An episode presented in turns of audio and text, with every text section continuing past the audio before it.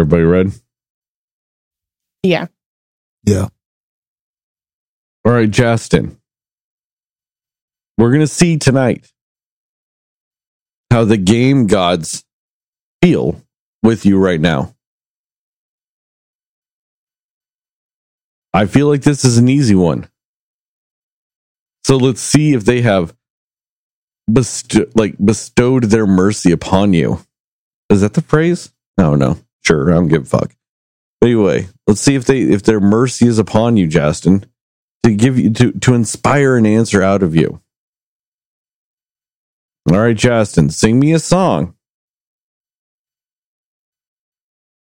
that makes you think of scary things. Hmm.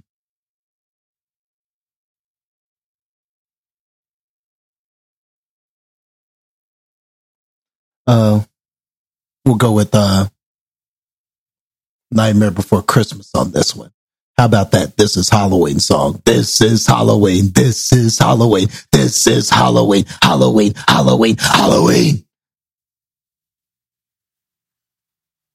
Hmm. Is that the best song from that though that would have done it? I mean, I get it, Justin. But like, hmm.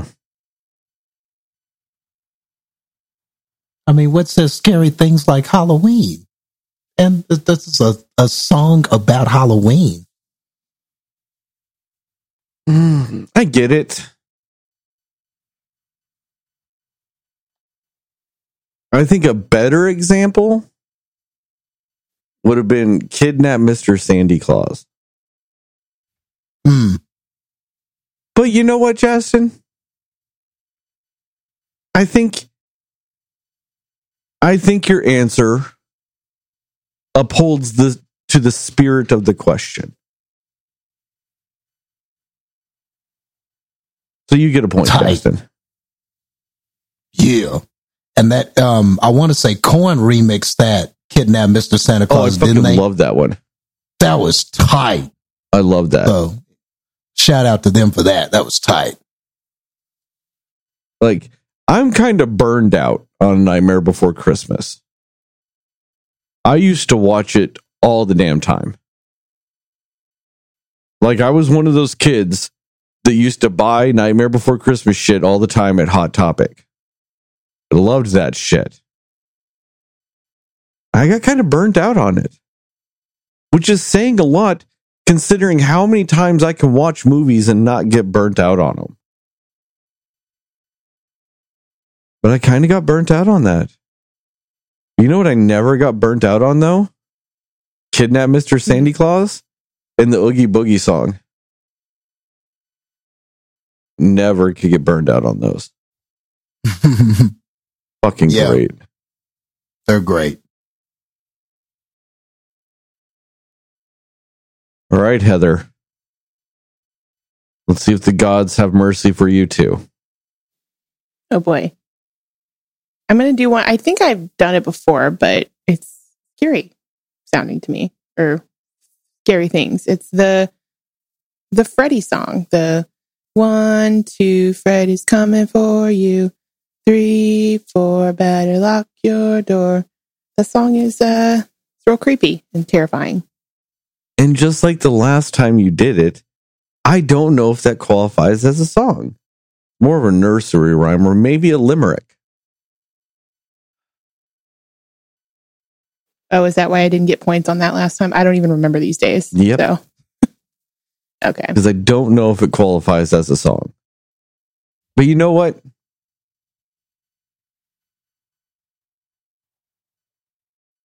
Justin Justin understands the spirit of the question.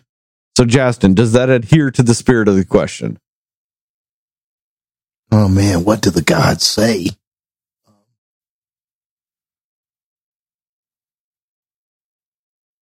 I mean, they they it is a they are singing it.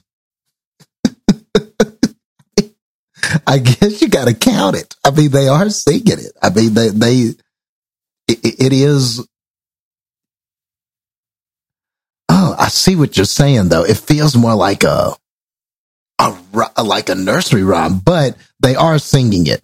They are. So, yeah, she she's got to get it. She she she she skates in by the skin of her teeth. Don't be mad at me, gods. I hope you agree with this. All right, Heather, you get a point. I'll take it.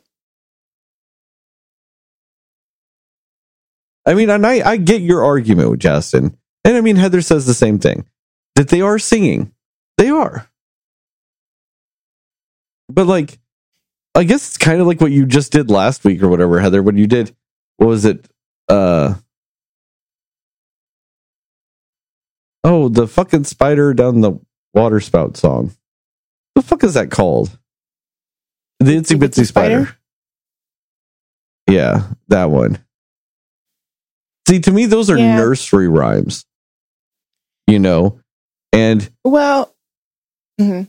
well, I'm just saying the whole Freddy song just reminds me of that.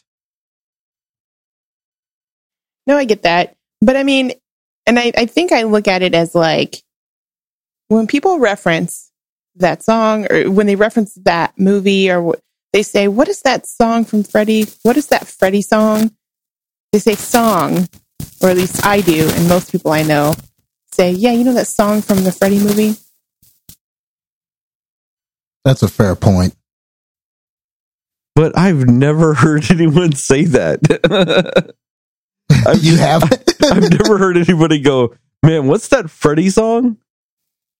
or being like, you know, you know that creepy song from the Freddie movie? No, heard a that's of what I'm people say saying. Is I've before. never heard anybody reference it as a song, with the exception of you. I see. have I heard that? I mean, I want to say I have. I, I can't think of anybody from direct memory, but I know for sure I haven't heard anybody say, "What's that nursery rhyme?" you know what I'm saying? Right. Th- They probably would say song before they said, "What's that rhyme?" Or what's that? What are those bars from Freddie? what are those Freddie bars? That feels more accurate, though. The it Freddie kind song. of does, though. What Some- some man, rapper what needs to do Freddy that, man. bars, You know, from Nightmare on Elm Street. I'd be like, oh yeah, that one, two Freddy's coming for you, and they're like, yeah, that shit. Some Now- rapper needs to do that. I mean, would you would you kind of do that backhanded compliment to Freddy and call them fire bars? Nailed it. Okay, you know what though? Here's the thing. That was that was so mean. You know his skin fair. is burned. I'm going to be fair. I did Google it, and Google says it is a nursery rhyme. So I should have checked that before, but it was the first thing that came to mind because that song is super creepy, or do that you, do those guys bars are super creepy. do you remember that that movie from back in the day that was like Mother Goose's Rockin' Rhymes? Yep. Um, I yes. remember that. That just sounds like so like that sounds like a like it's that type of thing where it's like, man, we're gonna make these nursery rhymes cool and make them songs. It just sounds like we're doing that to Freddie. But it's too late, Heather. I've already given you the point.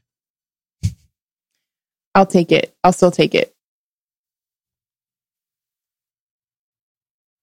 because we're we're, we're hoping that that just appeases the gods because it, it it adheres to the spirit of the question. Okay. You know what does Well- appease the gods though? Hmm. Our theme song.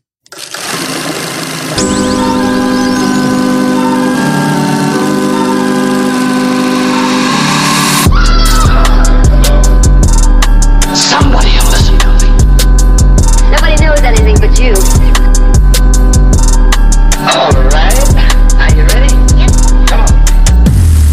Cinema Slayer. Slayer. Slayer.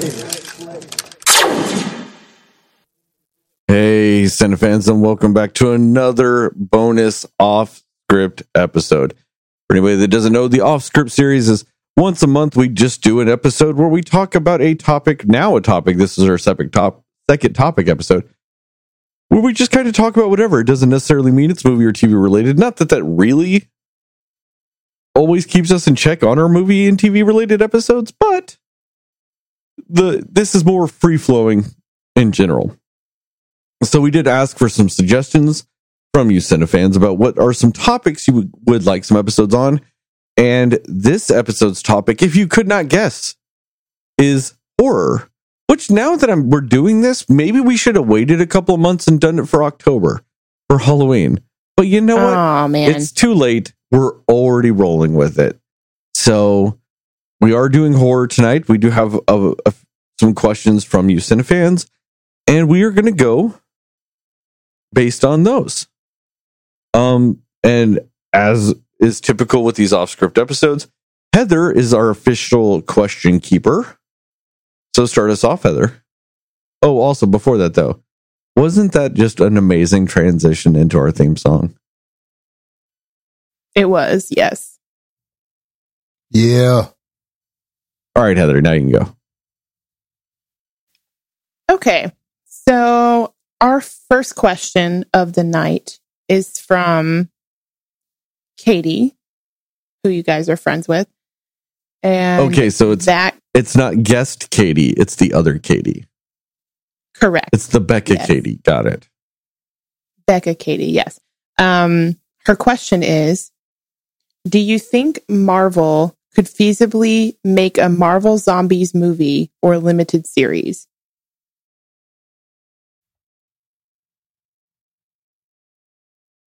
Does that mean I'm going first? Yeah, I was waiting on you. Oh, okay. I was like, I guess it wants me to go. Um, I mean, they definitely could. And if they did do it, I guess the question is, should it be horror? Cause I, cause I get like the, that, that the zombies would be, um, obviously zombies are horror themed monster creation, what, if you will. But then it's like, well, should the film though play like that? And if it's a Marvel film, you'd have to imagine that it probably couldn't, they couldn't go full horror. Or, well, maybe they could. I mean, there, there are rated Marvel movies. So, I mean, I, I, but, but I think that's even a bigger question. How would you do this? Would you do it? Maybe, would you do it more like Shaun of the Dead style? where it's like a little more comedic and stuff like that, but it's got the zombie, but maybe it could be rated R, so it could kind of be Deadpool-ish, Shaun of the Dead-ish, where it's kind of comedic and kind of funny, but it's got the gore and stuff like that. Or would, or, or is this something where you peel it back a little bit and there'd be zombies, but you know, you try to have it be kind of like the level of your typical Marvel movies, like a Black Widow or something like that. So there'd be violence, but it wouldn't be the gore. You wouldn't have a lot of the gore. You wouldn't have, you'd have some of it, but they tone it down to keep that rating so everybody could see it. Um, wh- what do you think? How would you want that movie to be if they were going to tackle that movie? How do what do you think they should do? You know, might be the bit the bit even bigger question. You know, I think they can do it. It's just how, like, what approach would they take, or what would be the best approach? Do you think for a movie like that? Well, I think we're going to find out like later this month or early next month because one of the Marvel What If animated series episodes is going to have Marvel the Marvel zombies in it. So Oh, okay. we'll kind of get a trial run with that. Now, I think if they're going to do it, I don't think it can be a movie. Um just kind of with how they do things. I don't think a movie would work because it, it will be like an Elseworlds type of story, or in the Marvel universe, it's the what ifs, where you can't really do that with a movie because that will confuse people. Like, why all of a sudden are all these people dying? You know, type of situation. Um, but where I think they could get away with it and it work very well is maybe like a four or five episode, like half hour each animated series you know, just kind of expand off the what if story and just kind of do a mini series of it and do it animated so you can go crazy with it. You can go crazy with it without it going crazy, you know. You can have people like getting their arm bit off but not be bloody if you do it animated. You know, it, you could keep the art style kind of like the Marvel Zombies comics and stuff. You could do several different things with it. You might be able to even get some people to come back that maybe have quit the Marvel universe or are no longer in it or anything like that to just do their character for an episode of the animated series. You know, you could throw like Chris Evans like a million bucks. Go, hey, come record for one and a half episodes. And you might do that. I know he's not doing his voice in the Marvel What If story, but down the road, though, it might be easy to throw it at him. You know what I mean? So I think you get some more leeway with something like that and can do some more interesting things because you could, if it's on that, if you do it like an animated series, say they haven't introduced the X Men yet in the MCU, you could still throw some X Men in that though. You know, you might even get Hugh Jackman to come back and do his voice or something, or you could throw a Deadpool in there or something if it's animated. I just feel like that'd be a little bit easier to maybe get some people to come do it and to also keep it where you can go crazy with it, but it not confuse people by having superheroes die in, in a movie or something like that. And then have to do the overall explanation of, well, it's it's like the MCU, but it doesn't count. I think it just kind of work easier that way. Yeah. Yeah. I mean, I think I agree because, yeah, just because of a lot of backstory and all of that. Um, so you're saying it would work as a limited series, but mostly if it's like an animated one.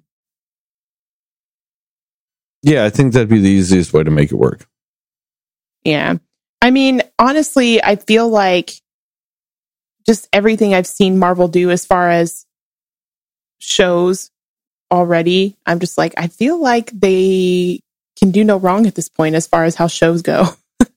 like they just keep bringing these new shows that are all different in their own way, but they all completely work and they're all interesting too. So I feel like I feel like they would be able to do a series on it and probably do it well just from what I've seen so far with the the ones we have out already. Yeah. And just to speak on what Sterling said, yeah, I didn't think of that idea, but that's, but yeah, that sounds like the most feasible way to do it. Like, because like you said, you don't want to confuse people about what's going on in the actual MCU, but it would be cool. And that would be a good selling point for that animated series. Hey, Chris Evans is going to come back and voice Captain America. Uh, uh, Robert Downey Jr. is going to come back and voice um, Tony Stark. It would be real cool if you did that. I think that a lot of fans would be hyped for that. And if it's following just, and if it's just kind of based on the co- the limited comic series and not so much what happened in the MCU, but you still get some MCU nods because these vo- because these actors are coming back to do voices. That would be cool. You know, I would be down for that. And yeah, I think that you're right. That probably would be the the smartest approach rather than trying to have a standalone movie and like you said, having to go back and explain, okay, this is not what th- this is, you know. And I mean, there would be ways to do a movie where you could kind of get away with it or you, you know, but then who would you have come back and play these characters? Would you get would you try to bring these other guys who are not in it back? You know, you know, it would just you're right. It, I think that would be much more difficult to do. But could they do it? Yes, they definitely can because at this point, I mean, we're doing the multiverse. So, I mean, if we're going to be doing the multiverse, I, you know, at this point, I can't say what Marvel can't do because all they've shown me is that whatever they, what, whatever they're trying to do, that they, they can. So, I mean, so if the question is can, yes, they can. Uh, it's just a matter of how. And I, I think Sterling, that's a great blueprint. I think that that would actually work, man. Like a limited edition animated. I think that would actually work, man. That was like, th- th- that's a solid idea, man. I don't know if you can do better than that. So we'll see. But but we'll see how the uh, what if episode goes for sure.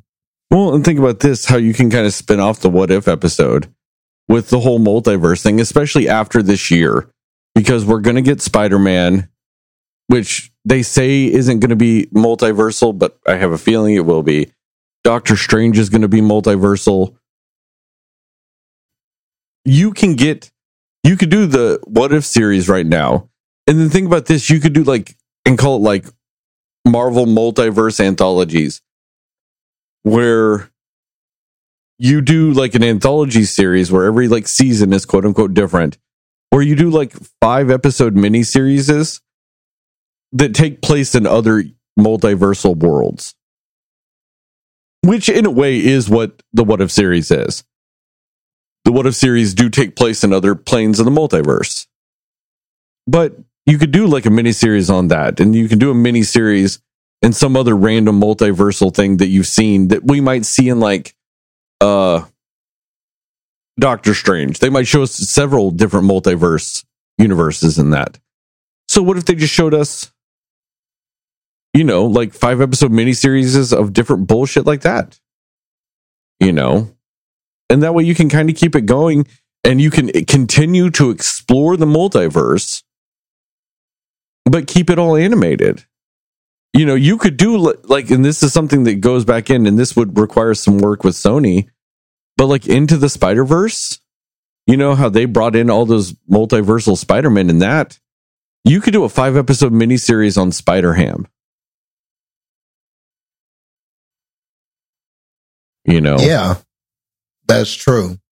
Yeah. or you could do Uh. one where you could do, and that's a way you could also do different crazy things with it. Like you could do like a, you know, a universe where like, um, you know, like Tony Stark, uh, if instead of him being like Iron Man, he's something else, or somebody else is Iron Man. You know what I mean? Like you could do an episode where instead of, you know, like Tony Stark being, you know, Robert Downey Jr., you could have him be like, I don't know, who's just like a different actor, like vastly different actor. Um, Steve Buscemi. yeah, or something like that, or even like a Jack Black, or like Kevin Hart. Have have Tony Stark be Kevin Hart and do an animated series where Kevin Hart. It's like just do it a five episode spy or Iron Man series. No, I'm not saying don't do the origin again, you know, but just do a series where it's Kevin Hart is Tony Stark. You know, Yeah. but you could do something like that with the multiverse and do it like more specifically with uh the Marvel zombies. You could even just start a whole thing like I know this might not be you know as feasible, but it would tie into more something like this episode where you could do like a Marvel horror anthology series. Where you do a couple of episodes that's like Marvel zombies and the next season you can do something like Man Thing.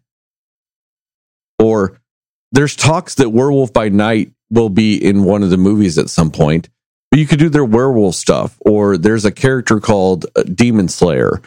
Um, there's a character called. They did a TV series on Hulu about it, but that's can- that's already done and canceled. But uh, Helstrom, some of their more horror related characters, because they do that stuff in the comics. They'll do a Man Thing miniseries of like four issues that's horror themed. You know, it's meant to be more of a horror story. But you could do that type of stuff. You know, you could do some of the Dracula shit, like say after Blade comes out, you could just do some vampire stories.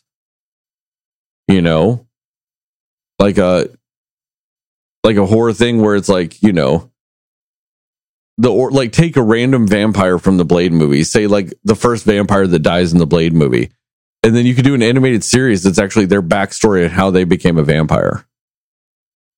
You know, and have it be more vampires and Hmm. shit like that.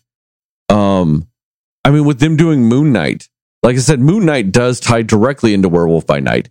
I kind of hate the fact that they call the character Werewolf by Night when that's the name of the series, but it's it's a guy named Jack Russell, uh, and he's a werewolf, and that's the the series that Moon Knight debuted in was one of his uh, issues, and so they do a lot of things in the comics that combine the two. There's a lot of Werewolf by Night stories that feature Moon Knight and vice versa.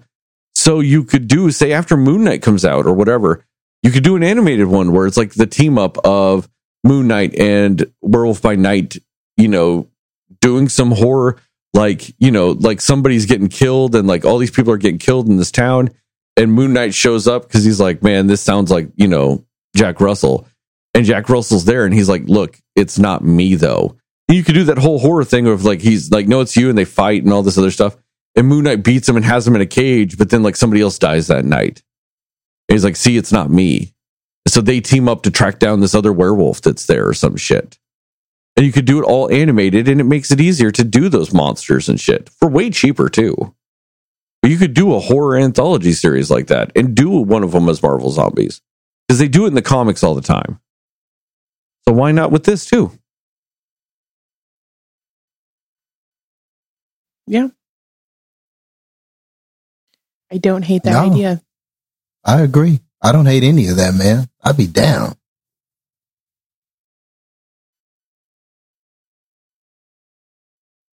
So All right. Next question. Yeah. Are you ready? Okay. All right. Our next question is from Kimberly. Um, Kimberly asked, What era of horror are you glad has ended in TV or film? Which is a Can- good question. can I start that? Yeah. I know off the top of my head. Those bullshit American remakes of Japanese horror films. Oh, okay. I'm Oh, that's a good one. so one. fucking glad that's done.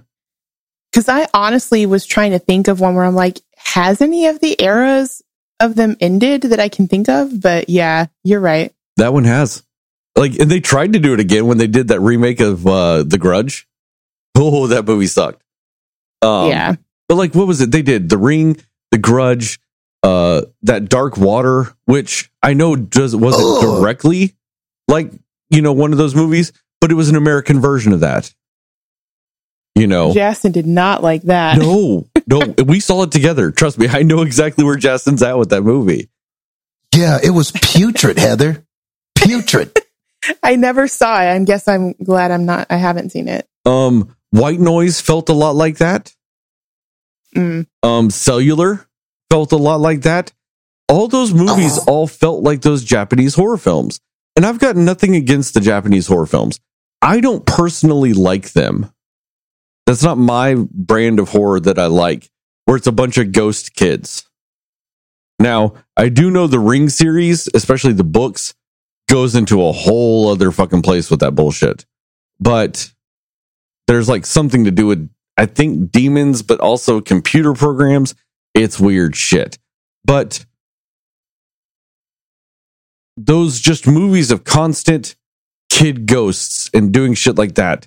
And just the way they would do all those, I, I just fucking hated them. I mean, for the most part, I guess I hated anything that wasn't a slasher movie that was horror in the, for most of the 2000s. Like 2000 Mhm. to 2010, if it wasn't a slasher film, I probably fucking hated it if it was horror. Like Okay. that's why the Saw movies still kind of work because you can like loosely throw those into slasher. You know, I know they're not directly a slasher film, but they kind of follow more of a slasher type of of horror type of formula with the gore and stuff like that. You know what I mean? So I, I was okay with those, but all those fucking kid ghosts and ghosts in the machine and all that bullshit we were getting for through all that. I am so fucking glad that shit's dead now. Because I fucking That's a good hated one. every second of it. Yeah. I mean, and it's a good question, but I feel like it's a hard question because I, I just, I feel like most types of horror is still recycled. You know what I mean? But, um, no, you're right on that. You are absolutely right on that. I actually, yeah, I'm, I'm having a hard time thinking of an era that has actually ended. but I do like the question a lot. I don't know, Jason, do you have anything? Uh, yeah, I was gonna say, well, I kind of we spoke about it earlier, but like stuff like the killer tomatoes or like where they would just take anything, almost any inanimate object and just make it a horror movie or say, oh, it's coming to kill you now or, you know, all of this kind of stuff. I'm glad that there is. I feel like there's a lot less of that. Like it seems like we have moved in the direction of more interesting ideas. You know, you don't really see anything like that, like pineapples are the killer or, you know, like I feel like we've gone away from that kind of stuff, you know, but it used to be a dime a dozen, man. Like there was always this killer something that was coming after you or hmm. that was trying to kill you and they would do that a lot you know. If you if you just go down the line you can find tons of movies like that where just some random thing is killing people.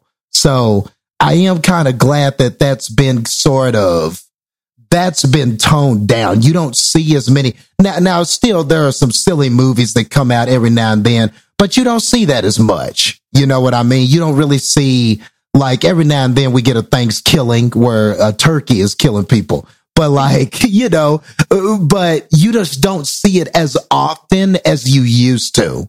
But like those Yeah. movies used to be everywhere. And I feel like now they're way less popular. You know, like even when you look at more modern ones where people tried to do it like M, M. Night Shyamalan tried to do, you know, n- the nature is the killer and it didn't really work.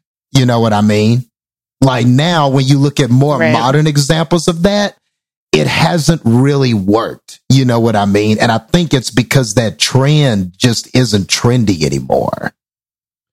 Well, Yeah.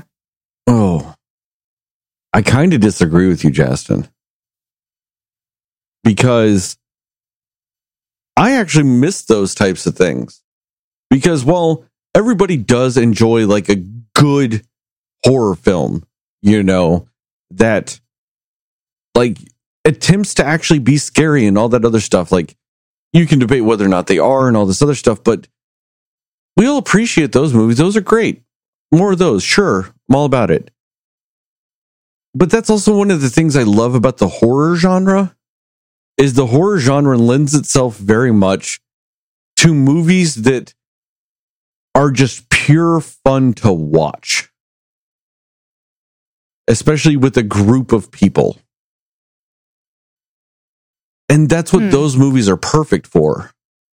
You know, nobody sits there and goes, you know what? I want to watch a good horror film. Let me watch Attack of the Killer Tomatoes. But you very much can sit there and go, man, let's watch a shit fest of a movie tonight. What do you want to watch? Attack of the Killer Tomatoes? Oh, yeah. And it works. it's perfect. I think that there is more of an apt situation for those movies. You know, I don't think, well, I mean, outside of watching a horror movie in the theater, I don't think horror movies lend themselves to like watching in groups. You know, I don't think you can sit there and watch It Follows.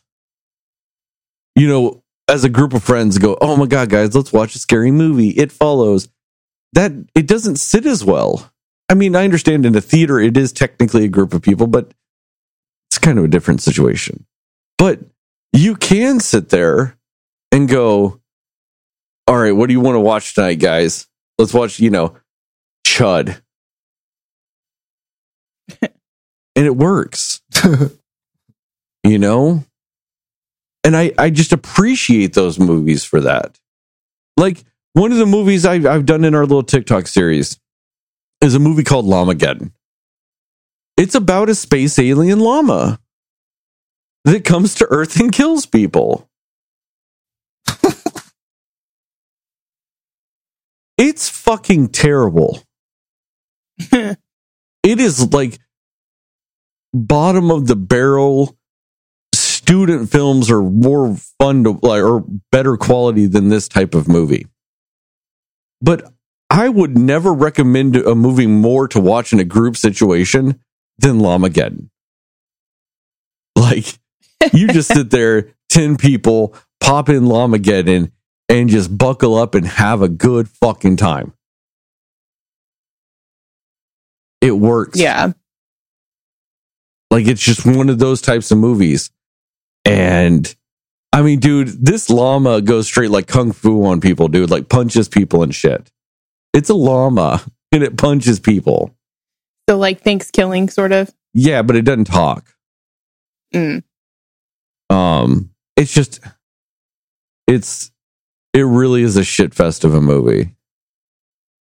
But I like I said, if you're with a bunch of people, it could probably be one of the funnest movies you ever watch in a group of people. And I Mhm. I appreciate that. And I'm glad that they haven't that that that style hasn't died out. You know, completely. I'm glad it's not dead completely. Because like, well, like I get what you're saying also, Justin, with the whole idea of, you know, it's like the random shit where it's like killer tomatoes. And there and then there's that one that's like just toys, right? Isn't it called toys? Not the Yeah. Robin Williams toys, but the other one. Like, yeah, it's just toys that kill people. Or like, you know, one of my favorite franchises of all time, the Puppet Master franchise, where they're fucking puppets. Um like but those that also goes back to the 80s when and and I know that this will speak to you, Justin. When they also had the random occupations that would kill people, i.e., the dentist, The dentist. Oh yeah. the what homicidal cop. Um, Maniac cop. Nurse Ratched, you know. yeah, you're right. You're right. Right, maniac cop. Yeah. Um, Maniac cop. Well, and, and I, well, Nurse Ratched, yeah, but there was another movie though. There's a horror movie I know where there's just a nurse that's just killing people and shit. Like it was just the occupational horror, like you know, That's a movies. good one, yeah. and it's it's it's that's the same type of situation, Justin, where they just kind of have a bunch of shit, and they just they just went look, put a bunch of nouns in a bowl, and they go. They'd pull one out and go, all right, we're making a horror movie with this noun, tomatoes. Hmm, killer tomatoes. Well, what are the killer tomatoes doing? They're attacking. So you say it's an attack of the killer tomatoes? Gold mine. I mean, and, and, and I get what you're saying. Like there, there will always be kind of a niche, like appeal and audience for that. But I guess I'm more or less speaking of just the the trend of like those movies used to come out in theaters and people, and you know that used to be seen as like a lucrative thing to do. Now I feel like if you were going to do a movie like that, it would probably have to be a little bit smarter. You'd probably have to think a little bit better about your casting. You know, it would have to be a better movie than what we got back then. You know, you couldn't just produce it because it's super cheap and just go, all right, everybody's going to watch it. And I feel like maybe that is what has changed. Like, I feel like even the horror fan has changed a lot in that way. I, I just feel like Mm. people nowadays spend more money on the ones that seem like they really got something, you know? hmm I, I just don't know if that on the marquee sells anymore.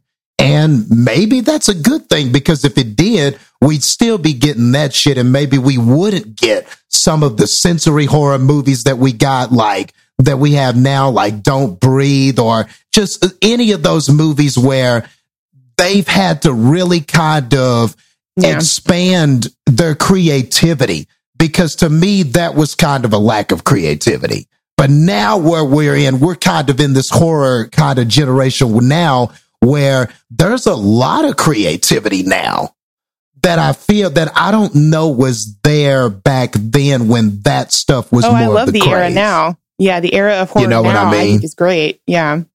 yeah yeah I but mean, those things will always have the the appeal and the niche you know what I mean I agree that I don't want these movies we're talking about going to theaters. I agree with that. Yes, completely no theaters.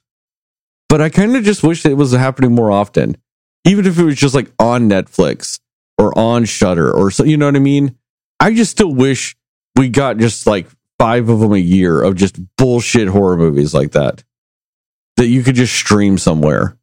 I, I that's that's what I want. That's the dream to me. I got you. Like, yes, I I, I, mean- completely And- agree though. Not in theaters. No, God, no. Like, no. Fuck that noise. that ruins everything. I love that it's just bullshit. You know? yeah, And I streaming is now the, the the modern day version of straight to DVD. You know, that's what I want. Very true. Very true. And, And not- some of those would, I'm not going to lie, I'd probably have a blast reviewing some of those movies if they were coming out because you know we'd have to review some of them. But yeah, but so I get your point with that. I I mean, get your point. VelociPastor. Yeah, VelociPastor. Like that's that shit. Yeah, yeah, I mean, and talking about this, like, for me, I can say that I guess that, you know, the monster sci fi type of horror movies were, they've never really been my favorite. Um, and I know that they're still a thing, but I feel like it's not as frequent as it was, like, as it used to be. And for me, I'm okay with that. Like, you know, with like, you have the anacondas, you know, you have like the Lake Placids and, you know, you have like all of these. Crawl was good. That's the exception to the rule. But, you know, even just like, it's just never been my thing. Like, I totally get people liking those and being into them. But I, when I am watching a horror movie, that for me, it doesn't really say horror. Like, that's not what in my mind I consider to be horror, like something that scares me specifically. So for me, that's, you know, I, I'm okay that they don't continue to make a ton of those. I have never felt more betrayed in my life. I know I'm probably in the minority with a lot of people on that, but you know, I just prefer, you know, slasher films, the psychological thrillers, the sensory horror, um, those types of things. I just like those types of horror movies more. I get that, but to me, like essentially monster movies like that, especially ones that are based on like real-ish animals. I love those. Those are some of my favorites. Like, I mean, I've I've gone on record and it's on my essentials list. This isn't a surprise. Like arachnophobia, I love arachnophobia, and I know that's not necessarily might be what you're talking about. It might also be, but like, I love that. I love the Lake Placid franchise. There's like six of those now, and I've seen all of them. And again, I will say Crawl, I think is different. And I don't even know if I would consider that horror so much as like thriller or whatever. But either way, that movie was good. And I will not deny that. But, and maybe it's just because in general, like, you know, I don't like snakes. I don't like crocodiles. I don't like all of these like things anyway. And so a movie about it, which you would think that that would be terrifying for me. But I think it's because I'm just kind of like, eh, I mean, I don't really like these things to begin with, so I don't have an interest in it. Like with some horror, I'm just like, this looks terrifying, but something in me is like, I just want to see what happens. With those types of monster science fiction type horror ones, I'm I'm not like, oh, I need to know what's going to happen here. So maybe that's why. Not that they're like all terrible or anything. I'm just saying like it they they're not really all that scary to me most of the time. I mean, I get what you're saying. I, I don't think crawl counts in this because they're not really like monsters in that they are more just animals. Um, Mhm. so in a regard, I guess arachnophobia wouldn't count in that either because you know. But I mean, but at the same time, like especially with your love of J Lo, are you saying you don't like Anaconda? I mean, I will say I used to love that movie because I I like the cast. It's a young Owen Wilson, a J Lo, and Ice Cube. You know, you got like all these people in it. But I mean, I was so young that I was just like, oh, okay, you know. But yeah, I mean, if I were to look back on that movie now, I'd be like, what is this? I mean, or or Anaconda two, like Hunt for the Blood Orchid or something like that. They have I a gigantic saw it. sex ball of anacondas that somebody falls into. It's amazing. sex ball? Yeah, that's how anacondas mate. Oh, okay. So like they mate by like getting in a pit and it's like one female that's putting off sex pheromones and all these males just get in and it's just like a ball of snakes fucking hoping that the female gets pregnant. and and then they have a scene of them. Okay. somebody falls in it. It's fucking fantastic. I just Or I, even like a. Go ahead. no, I was just like it's it's that or like the Deep Blue Sea franchise. Did you guys know there's three of those? I did. I only saw the first. The first one. I will say I didn't hate that one. Yeah, Justin, there's three of them. I'll give you one more guess as to who owns all three, Justin. Does he have a beard? He does. I fucking love those. oh man. The first There's one's very good. I I do like the first movie. I think it's a good one. The first one has probably the best tie in rap song ever. Deepest, bluest, my head is like a shark's fin. I knew if I said that, Justin would do it. yep. On cue. I don't know. I love the, and I think that that goes back to what I was saying about this other thing we were talking about with the the things killing people like movies. Is a lot of these movies are that shit because they end up getting five or Yeah. six sequels. They go straight to video. No one knows they exist, and I've seen all of them, and I love it. There's a Lake Placid versus Anaconda movie. I see. I did not know that. What? Yes, I didn't know that. Yes, I love them. They combine those universes? Yeah, didn't I mean, that. it's, I also it's see- genius. I, I see your point in like watching those types of movies, like with a group of people just having fun. I totally get the appeal of that. I'm just saying, for me, I like my horror movies to actually be like something that kind of scares me and, you know, kind of thing. And those don't really do it. But if we're talking just like to watch for fun or to like have a good time and laugh at or whatever, sure, I'm down for that. But as far as, you know, I need another like scary monster movie in my life. I, I I can't say that I'm like really necessarily craving that. So I don't know. See, I guess that's the difference as to what scares us. Because, like, you know what doesn't scare me? Ghosts, demons, all that shit. You know what scares me? Alligators, sharks. Because those fuckers kill people now. I do get that, but I feel like I'm not usually in a situation where I'm around them anyway. So maybe that's why. I mean, my dad's from Florida. I grew up in Texas. My dad's from Florida. But I grew up in Texas with the healthy fear of what alligators could do. Being nowhere near them. I'm halfway across the country from alligators.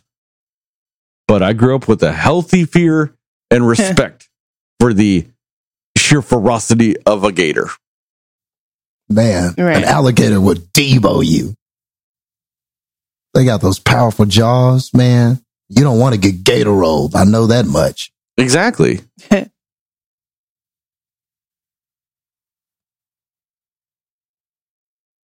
And not that they don't scare me, but I think I don't know. It's just not the first thing that I'm just like, that's a terrifying movie for me. In general, yes. I don't even like insects or bugs.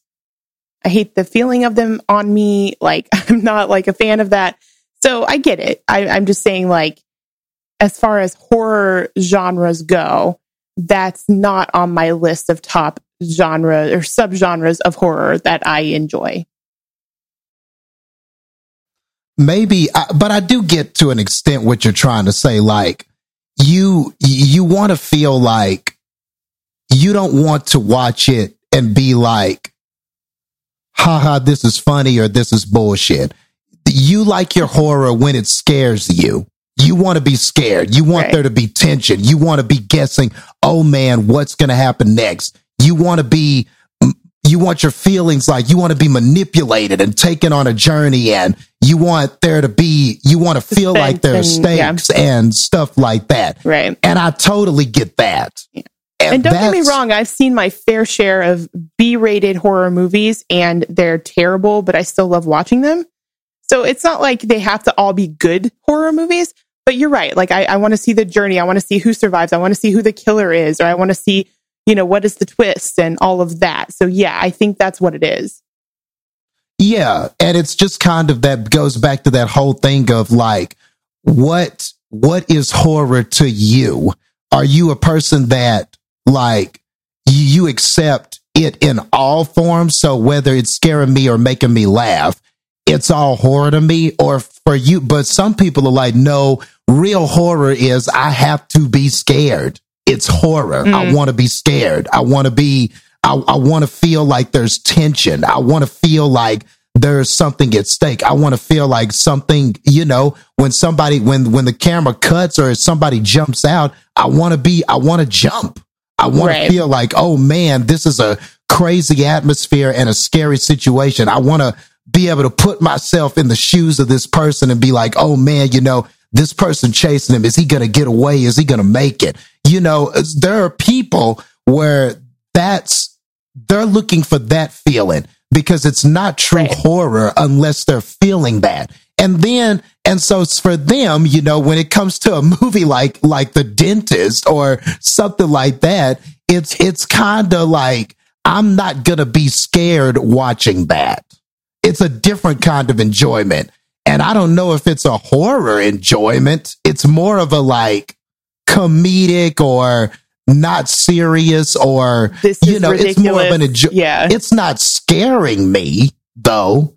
And so some people are like, well, if it's not scaring me, then I don't really Yeah. respect it as horror, you know, d- despite how it fits in that genre. So And that's- I, I that get is that to an extent.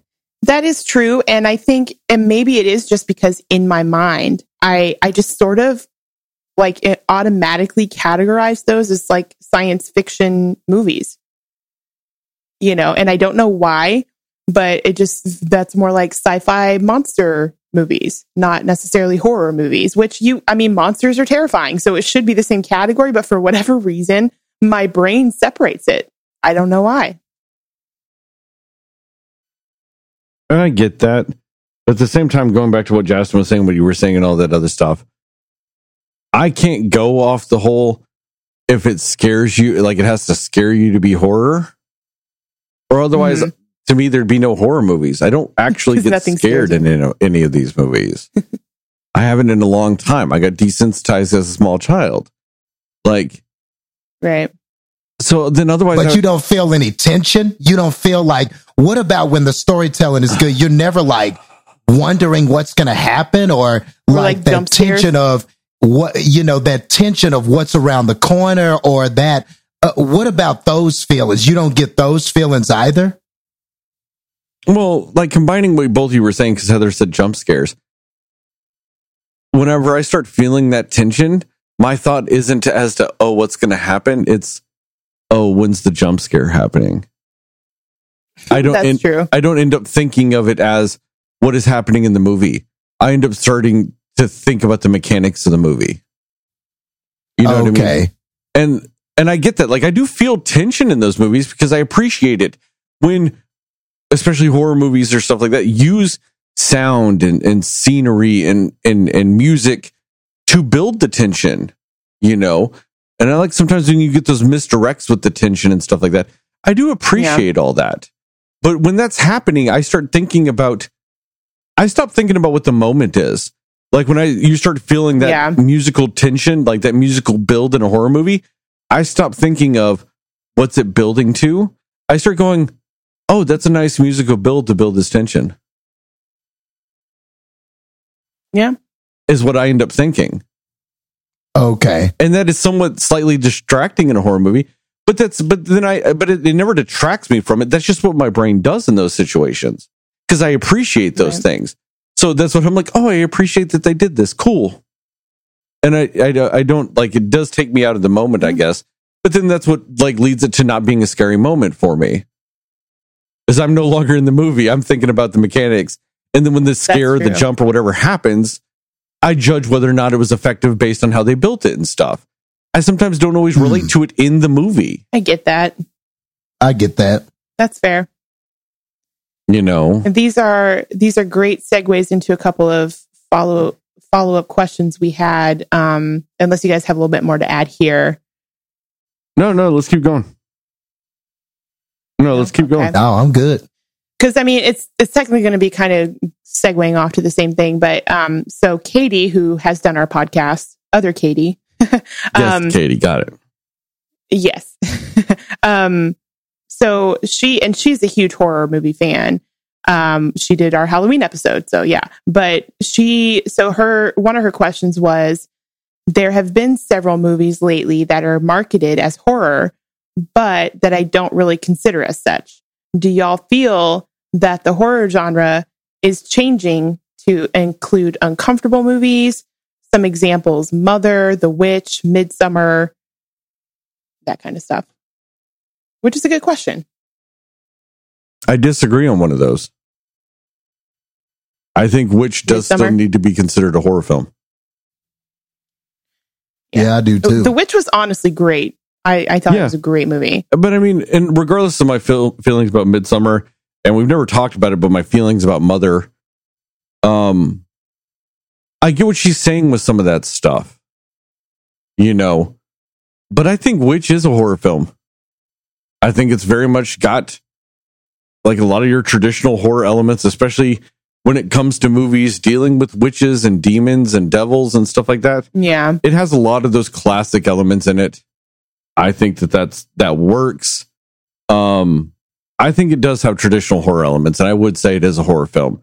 I agree, though. I don't think Midsommar is a horror film. I think it's a terrible film. Um, but if you want to put it in, into a genre, it would be bullshit films. But if you want to go into like sub like subgenres of that, it'd be films that should have never been made. But if you want to get to like that that um that third level with it, I don't think it's a horror film. I think it, it was supposed to be. I don't think it is though. Uh, It's kind of it's more of yeah, a psychological similar- thriller to me, Right. Yeah, that's what I was getting at. like yeah. a piss poor version of one. But And I think there is a difference between psychological thriller and like psychological horror. I don't know why, but I just feel like there's, I don't know, I feel like you're right. Like Midsommar and even, um, I think Midsommar for sure would be in that psychological thriller category. I even would say, um, maybe like Get Out might also be in that category. Um, I think that something like a hereditary might actually be more on the psychological horror. It's again kind of like we said, I think several times with it, it was like a drama with horror elements, which is more in that niche of the psychological horror as opposed to psychological thriller. And maybe, maybe I'm being nitpicky with it. Maybe it's all sort of the same, but um, I just, I feel like for me, I, I feel a difference when it's like this is straight up horror with some of the stuff they put in it, and this is just like a, a thriller, a suspense type of thing.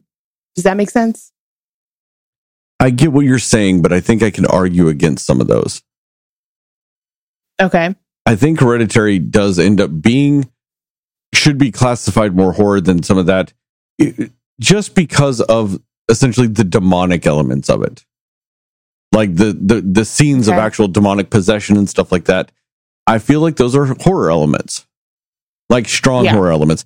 I think I would agree, and I know we like talked about it, and I, it's also been so long since I've seen it. It probably is a drama with horror elements up until the end.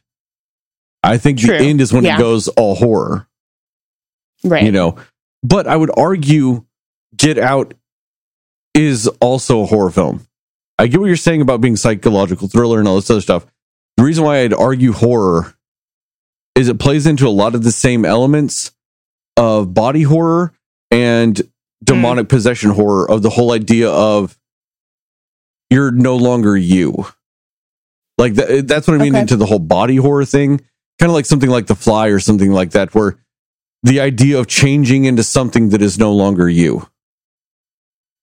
And In the same way with demonic possession type of horror, where a demon is possessing you or something else is possessing you and you're no longer you type of situation. Mm-hmm. I feel like it plays into some of those elements.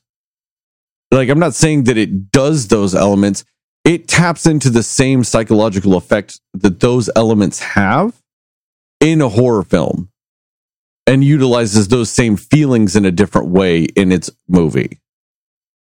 And that's why I would still argue that it's horror.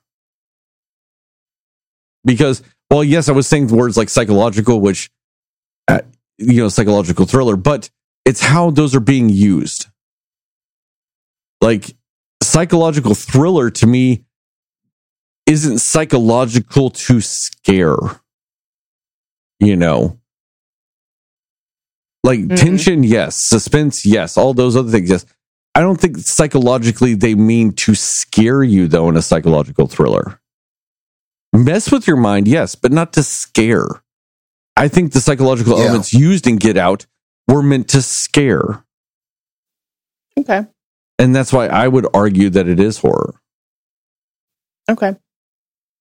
That's a good way of explaining it. I, I like the way that you uh said that. Um Oh, were you um gonna continue, Heather? Sorry, I don't want to like start and then you still have more to say. Nope, you're good. Okay, just checking. Um, I, I would just say if I was going to answer the question, I would just say yes, it, it is changing. I do think it's changing, but I think it's for the better and it's got to keep changing. Yeah. You know, I've loved the creativity that has gone into some of these movies with some of these things. And I, and, and even, and like what you guys were just talking about, like the thriller horror er- elements and, um, whether or not it's this or that, how to define it and stuff like that. But I think that like, uh, uh, another big truth about that is that it's just that thriller and horror elements go together very well. You know what I mean? So Yeah. whenever those elements are mixed well, typically the movie is pretty good or it's memorable or it kind of stands out from your typical formulaic horror or your typical formulaic thriller.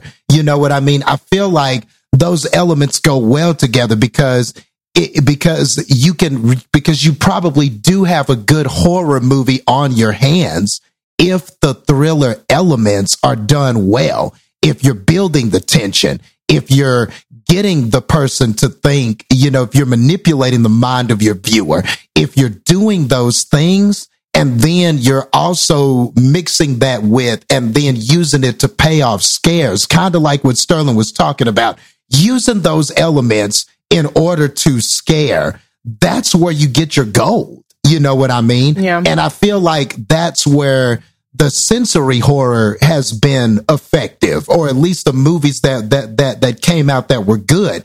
It's taking some of those common things that we all think about and know and stuff like that.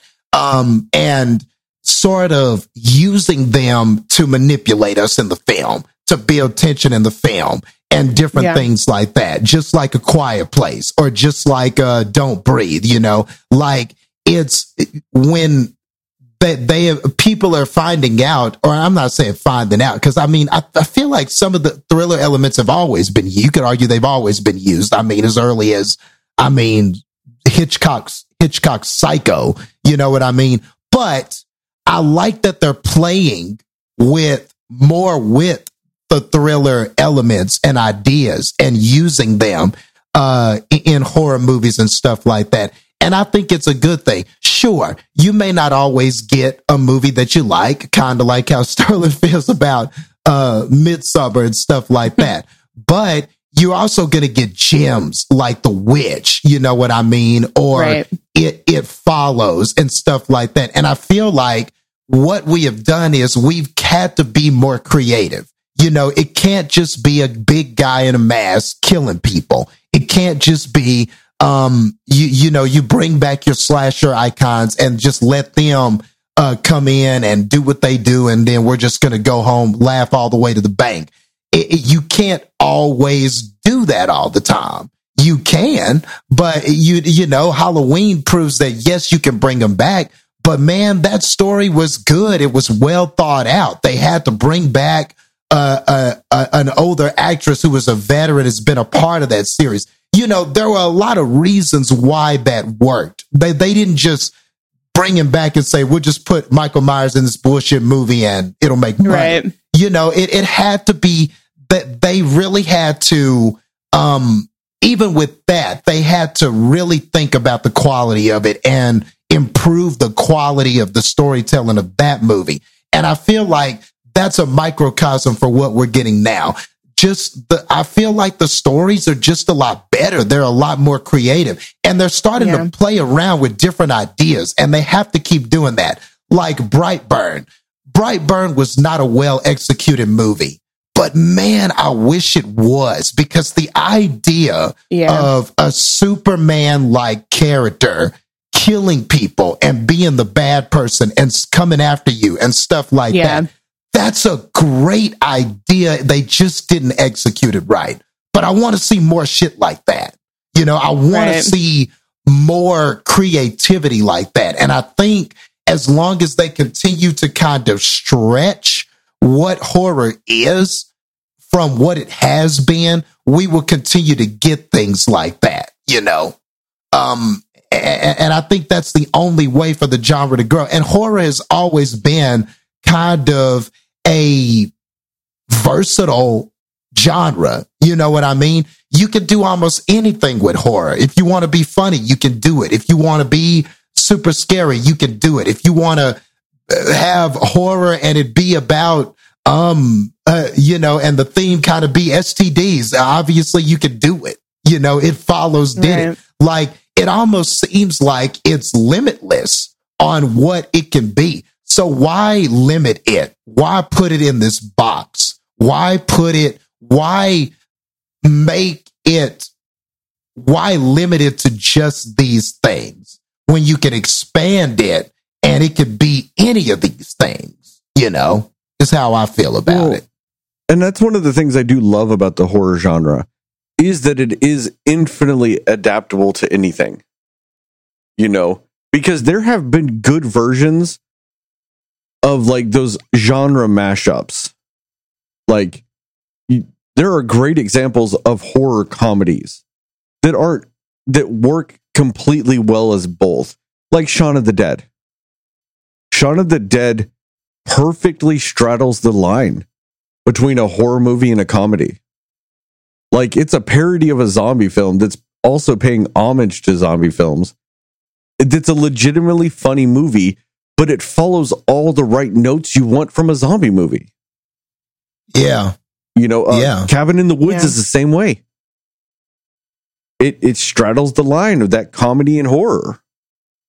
It follows the rules of a, of a fucking monster movie, you know, and it works so well like that. Um, you want to get into sci-fi horror? I mean, Alien, the first Alien movie, is a perfect Yeah. combination of horror and sci-fi. Yeah. Yeah. So, same with the first Terminator movie. That's horror Mhm. and sci-fi. The first Predator movie, that's horror and sci-fi. You know, you can get these movies that are combinations of both that work fucking perfectly. And you can't do Yeah. that with other genres. You know, like you kind of do, but they end up getting morphed a little bit. Like dramatic movies that are very comedic or comedic movies that are very dramatic, those always end up being called like dark comedies because they're Yeah. serious and funny, you know. But that's what they become. They just become dark comedies, you know, and stuff like that. Whereas horror, they can go all over the place, you know. You can get your cheesy fucking movies. You can like, you can get your like serious ones, and like, and like Jasmine was saying, and like you were, you were saying, you can get those ones where it's like a mixture of like weird allegories and all this other stuff that you just can't always do with other genres. Mhm. Yeah. You know, Or like you said, like satire or something like that. Like Scream is another one that I think about. Oh Like- yeah. Perfect example of comedy and horror mixed. Well, and that's more Yeah. specifically comedy and slasher mixed. Yeah. Mhm. Yeah. and it's I mean, like and- one of the best. You know what I mean? Like when when when they've been able to mix those ideas, they're like the best movies, man. Like they really are. Like when it when it when they when it mixes and meshes well, and there's some creativity and some thought that kind of went into okay, what is the cliche, and how can we kind of, you know, play with that in a creative way? Man, you you that those movies are gems. You know what I mean? Yeah. No, I agree. Yeah, Scream is kind of like a classic, honestly. It's just always even now, it still for me holds up as oh, like a it really fucking perfectly holds one. up. The first Scream Yeah. movie legitimately holds up. right. Even when No, they did really Scream good. 4 and they tried to modernize it, it does not hold up as well as the first Scream does. Yeah. Like the first that's Scream still feels fresher than Scream 4, where they added the internet and shit to it and cell phones. Yeah. Uh, And it just kind of shows how much of a classic that movie is because of it. Yeah. And I guess I would say I do agree then, I guess, with, yeah, Jess, and what you were saying about it does need to continue to grow. And yeah, I do think that they've started to add these other elements and other things into what horror is considered. And you're right. I think the creativity and just kind of the progression of that, I think is great. And it's kind of why I said a little bit earlier that like the era of horror that we're in right now, which is kind of that psychological horror or the sensory horror, I love it because it's creative and it's different. And it's more like it makes you think and it's like, you know, that kind of thing. And I actually was kind of just researching a little bit, like sort of what technically is the difference between um, a thriller and horror. And um, this was interesting. It says um, horror is the seemingly inevitable but predictable doom uh, where the climax of the movie is either getting away or stopping the evil, whereas thrillers are all about a tension filled story that's not predictable. Yeah, I can see that. Hmm, okay. Okay. I thought that was interesting, but yeah. And, Yeah. and when we're talking to, though about the evolution of horror, also, I was thinking about it. And when it comes to like bringing back old franchises, as far as horror goes, the only one that's kind of worked is Halloween. Like we're getting a sequel to that one. Whereas Right. when they tried to do that with Scream, like now we are getting a Scream 5 now. But like they wanted to do a whole new thing with Scream 4. It kind of didn't work as well, but they tried to reboot reboot Nightmare on Elm Street. They wanted that to be a franchise, it failed. They tried to do that with uh Friday the 13th. That failed. They tried to do that with Child's Mhm. Play recently. That failed. Yeah. Now they are doing the TV show, but that also looks different than what they were trying to do in the movie. You know, all those things failed. Like we're getting another Candyman, which it looks like they're doing. It looks more along the lines of the Halloween remake, where it's it's a sequel reboot. It's a reboot and a sequel in one. I think that that's the best way to handle these franchises. Is don't straight up Mhm. reboot it, just do a sequel reboot where it is a sequel, but you're rebooting it in the middle of the franchise and just negating other movies. You know, that's what Halloween does. They're just Yeah. they're only And it acknowledging the totally first one. And it works. So it's a sequel and it's a reboot. That's what they're doing in Candyman. They're not counting Candyman 2 or 3 like as a, you know, uh Farewell to Flesh and all those. They're not they're not counting those. This is a Yeah. sequel to the first Candyman movie, but also a reboot of the franchise with it Mm, those seem Yeah. to work and but it also goes to show that we were talking about that audiences aren't just accepting the bullshit we used to get now don't get me wrong i love the nightmare on elm street franchise you know every like they were smart because when it was getting shitty they did reboot it in the middle of it with new nightmare and new nightmare is Mhm. amazing It's tight. and then it goes to shit again. But like they were able to reboot it in the middle of the franchise with like the, that's the fourth or fifth one. I don't remember off the top of my head, but they were able to do that, you know. And as shitty as the Jason movies are at a certain point, they also are kind of just fucking fun as shit to watch, you know. But like I said, when they tried to remake it, I was not on board with that. Like that movie was not good. You know?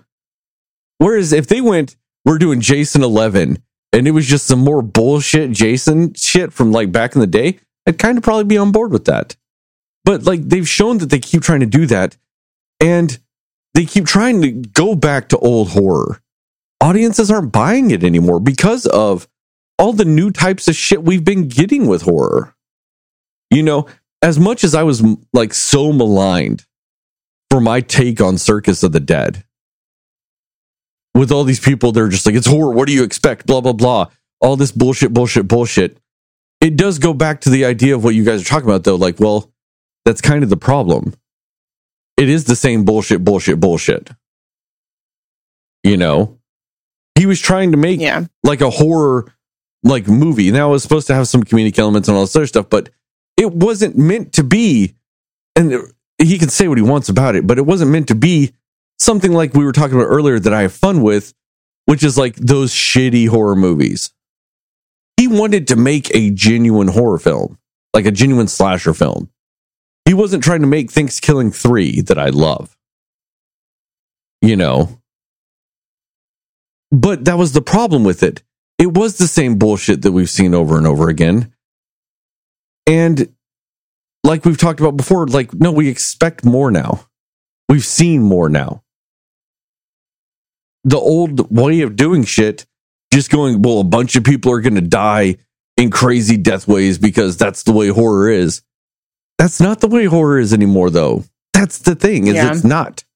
Yeah. Horror's grown past that. Mhm. You can't keep accepting what Fangoria magazine says is classic horror now. Because it's just the same bullshit death set shit over and over again. It's murder fetish movies. We're past that. You know, Circus of the Dead would probably be groundbreaking in 1986. But we're like 30 years past that, or like 20 years past that now.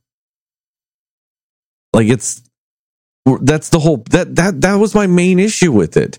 And maybe and maybe it got lost in how I wrote the review when we were doing the written reviews, and I got all the flack for it. Maybe my writing of it lost that aspect of it, and that's fair. That's on me. I, I 100% own that. But like that's my big issue with it is it's don't just accept it because it's the shit that you've the the same type of shit you've gotten for decades. Like do better. It's it was the same shit I had whenever I was talking about uh what was it Mortal Kombat that we did recently where I was t- like talking about how all these people are like well it's a Mortal Kombat movie what do you expect? Yeah, that's the mentality we need to get over. Because that's the, the that's the mentality that these studios expect us to have. Cuz that's the mentality they have towards it. How about we tell them no, fucking do it right. Let's just not accept it being shitty because it's, well, it's Mortal Kombat. No. Mortal Kombat can be good. Let's not accept mediocre to fucking shitty. And it's the same with this shit, with like horror films and stuff. You want to resurrect a horror franchise like the old slasher shit? Do better with it. As much as I was not necessarily a huge fan of that Halloween movie, I get why people were. And that's and a lot of my fandom or lack of fandom with it is my lack of fandom with that franchise. I don't connect as much with that franchise. And I can acknowledge that. You know, that's why I might be more amped about Candyman than I am Halloween. I know more people are going to be more amped for Halloween than Candyman. But I connect with the Candyman franchise. So I'm more amped for that. You know, but uh, also at the same time, it looks like I said like I said earlier, it, it's going down the same lines as the Halloween franchise, which is the right way to do it. Even if I'm not a fan of it, it's still the right way to do it. Because both of you guys liked it, if I'm remembering correctly. You guys very much enjoyed that that Yeah, it Halloween was good. sequel. Yeah. You know, because they didn't they didn't quite do the same bullshit. They did modernize it. They did bring it forward. Now, Are they, They, going to be kept to, it simple, but they made it more modern. And, Yeah. yeah, It's still exactly. simple. Yes, you're absolutely right. You know, but they added some new elements to it, like the whole like, you know, women saying "fuck dealing with this, we're fighting back." That's new Right. to shit, especially in horror. You know, right. they added some new stuff to it, and I might like this sequel more because it looks like they it's more of a "fuck this noise, we're hunting Michael Myers" movie. That actually sounds more intriguing to me. Yeah, you know? Now my worry with that is is after i watched the trailer i felt like i saw every death in the movie. Because there was no less than 45 people getting stabbed by michael myers in that trailer. Yeah. I'm I like, totally agree. is there anyone else that could be murdered? I don't think it's possible but uh, that's a whole other story but like but either way that's that's a new way of doing the old shit like have we ever really seen a movie a slasher movie especially where it's a group of women saying fuck this we're gonna hunt down the slasher Right. you know that's a new No, way of doing really to slasher that shit degree. Yeah. Yeah, normally you're trying to escape or get away. Yep, that's that's true. or best case backed scenario, into a corner. Yeah, you're trapped and backed into a corner, so you gotta fight. You know, that's the last resort. But normally you're trying to get away. That is typically how it works. You know. So yeah, that's a that, that that's a good point. And yeah, like like like everything that uh you guys are saying, that it's it's true. Like because we have seen these creative ideas and we've seen this sort of expansion of it and the just the introduction of all these new ideas and stuff like that.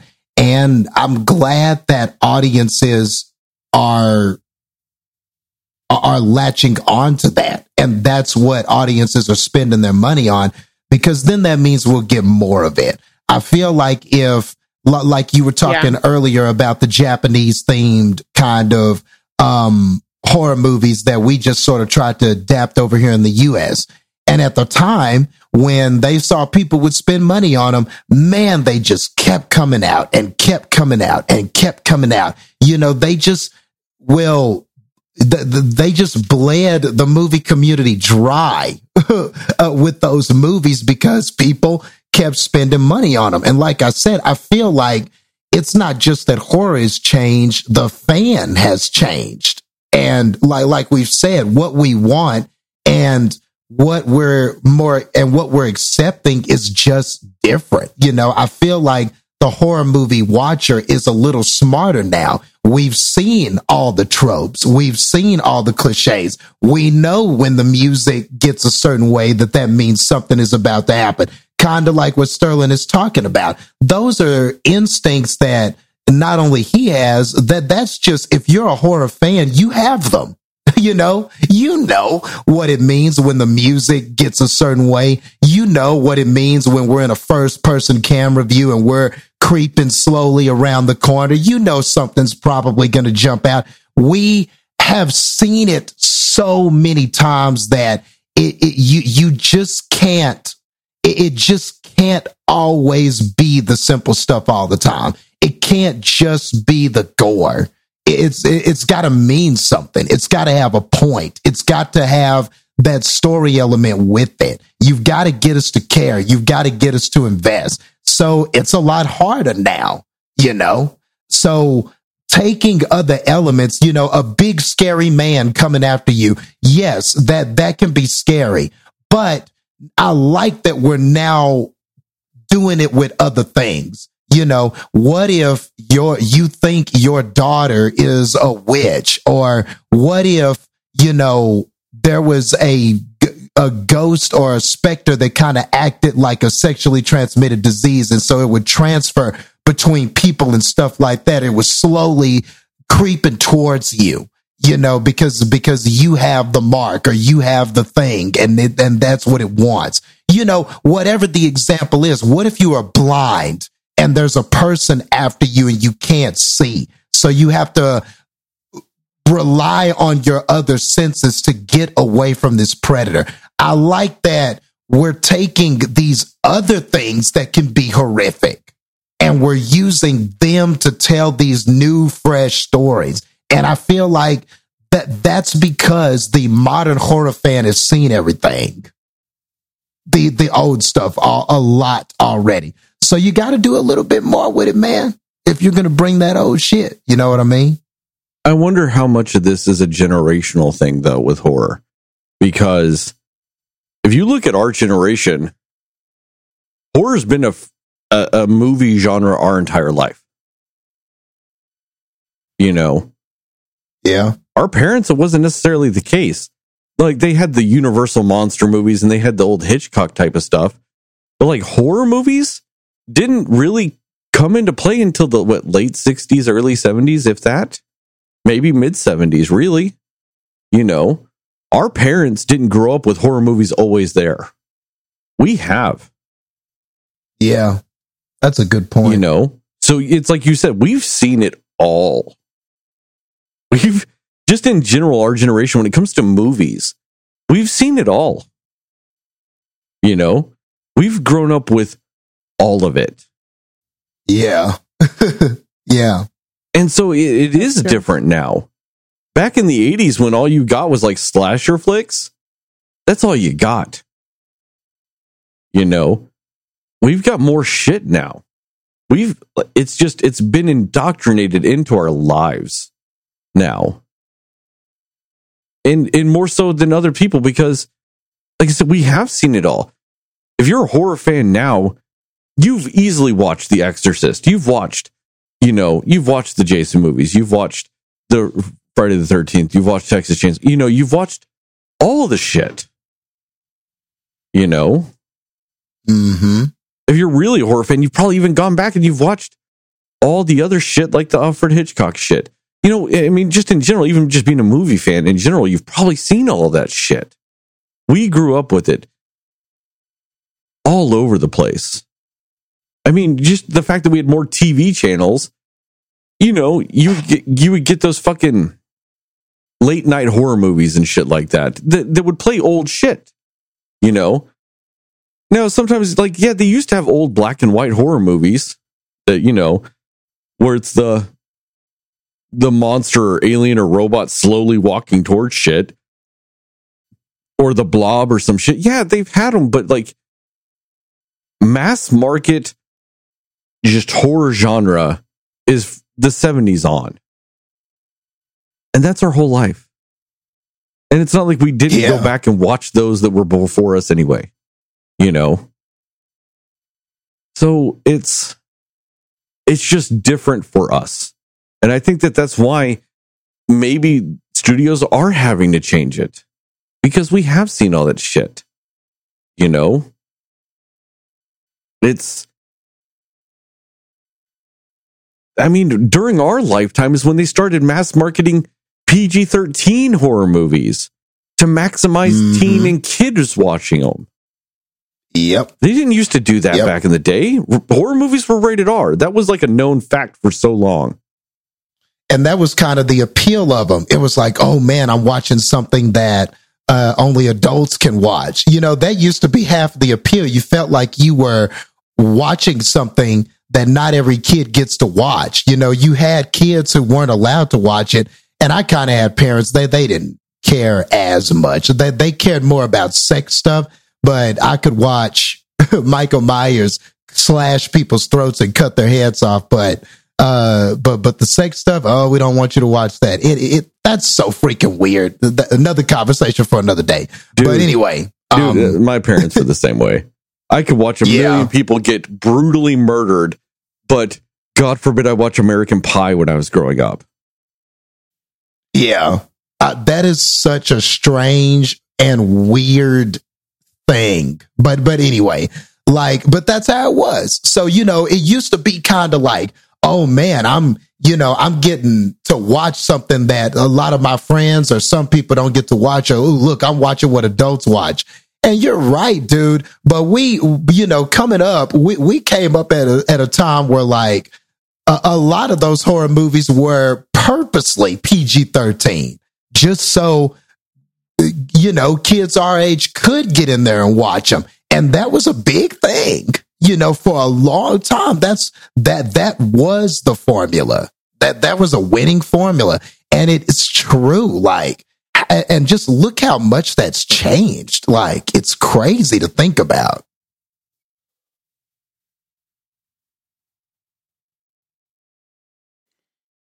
All right, you guys ready for the next question? Yeah, we probably should because that's Yeah. only like the Yeah, second or probably. third one. All right, so this is another question from Katie. Um, which horror movie genuinely scared each of you? It doesn't have to be well done or well acted, just which one made you feel scared, weird, icky, and how old were you? I can do mine because it's quick. And I know this just because of stories my parents told me. There's a movie called Silver Bullet back in the day. It was a werewolf movie. I was supposedly like two or three, and apparently it scared the shit out of me. And I was scared of wolves and like werewolves and shit. But then, like a few years later, I got over it because, like, like I was saying, my parents like fucking like I grew up on watching bullshit like that. Like as a kid, I was watching Yeah. Creepshow. And to this day, I still love Creepshow. Like, should I have been watching that as a young child? No, I should not have been, but I did. So I've been severely desensitized to this shit like almost my entire life. I don't remember being scared of Silver Bullet because, like I said, I was a very small child, but that's just the story I was told by my parents that they were watching Silver Bullet and I was watching it with them. And apparently the werewolf scared me and I like hid under the blanket. And if we ever go somewhere that had like a stuffed wolf head, I'd be scared of the wolf head until like I saw other horror movies or whatever that were like just other, sh- you know, scary movies or whatever. And then I got over it. And that's all I hmm. know. Like that's legitimately, that's the last time. Like, I mean, and it, I guess it depends on your, your definition of icky. Cause like some of that torture porn shit we were getting for a while, like in the Saw movies and Hostel and stuff like that, like you would get those body feelings whenever like somebody's getting their Yeah. eyeball burned out or something. You know, I guess you could call that icky, you know, but that's about it. You know, like those movies where it's it's those movies where they do something and it just gives you that that visceral body reaction. You know, like yeah. when somebody's getting like their fingernails ripped out and it makes your the ends of your fingers feel weird. Yeah, I experienced Mhm. that. You know, but never so much that I don't look or stop watching or anything. You think, you know what I mean? I still watch it. It you know, it's not it's never enough to detract or enhance or anything. It's just it's just an uncontrollable reaction at that point. But it is what it is. Like I just if that's what she means by icky, I could maybe say that. Okay. Jason? Um, yeah, for me, I think that the ones that used to, or, or, or, the, or the ones that would scare me more were just like, kind of like, like we were talking about animal horror and stuff like that earlier.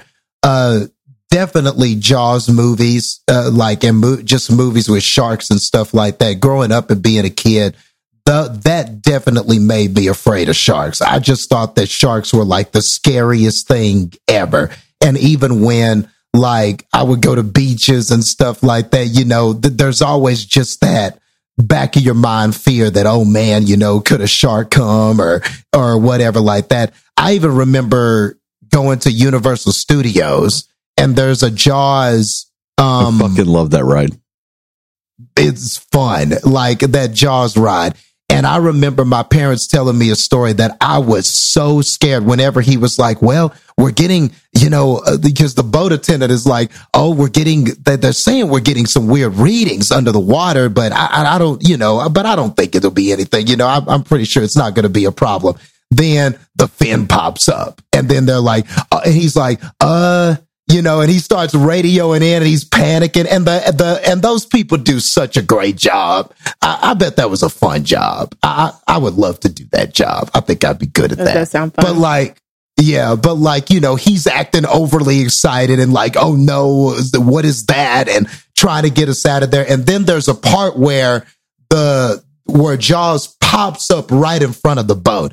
And they said that that just scared the living hell out of me. Like, like I was just like, oh, you know, covered up with mom and all that kind of stuff. So, the Jaws was was the one man, and and and to this day, that anytime I'm in like ocean water or something like that, or vacation, something like that, I can't help but think about that. I can't help but think about what lies under the water that could potentially destroy you. So that's always been kind of there. And, and, you know, so, and then of course, you know, growing up, you find out more about sharks and what their actual behaviors are and stuff like that. And the likelihood of you being just devoured by a shark is not what I thought it was when I was a kid, obviously.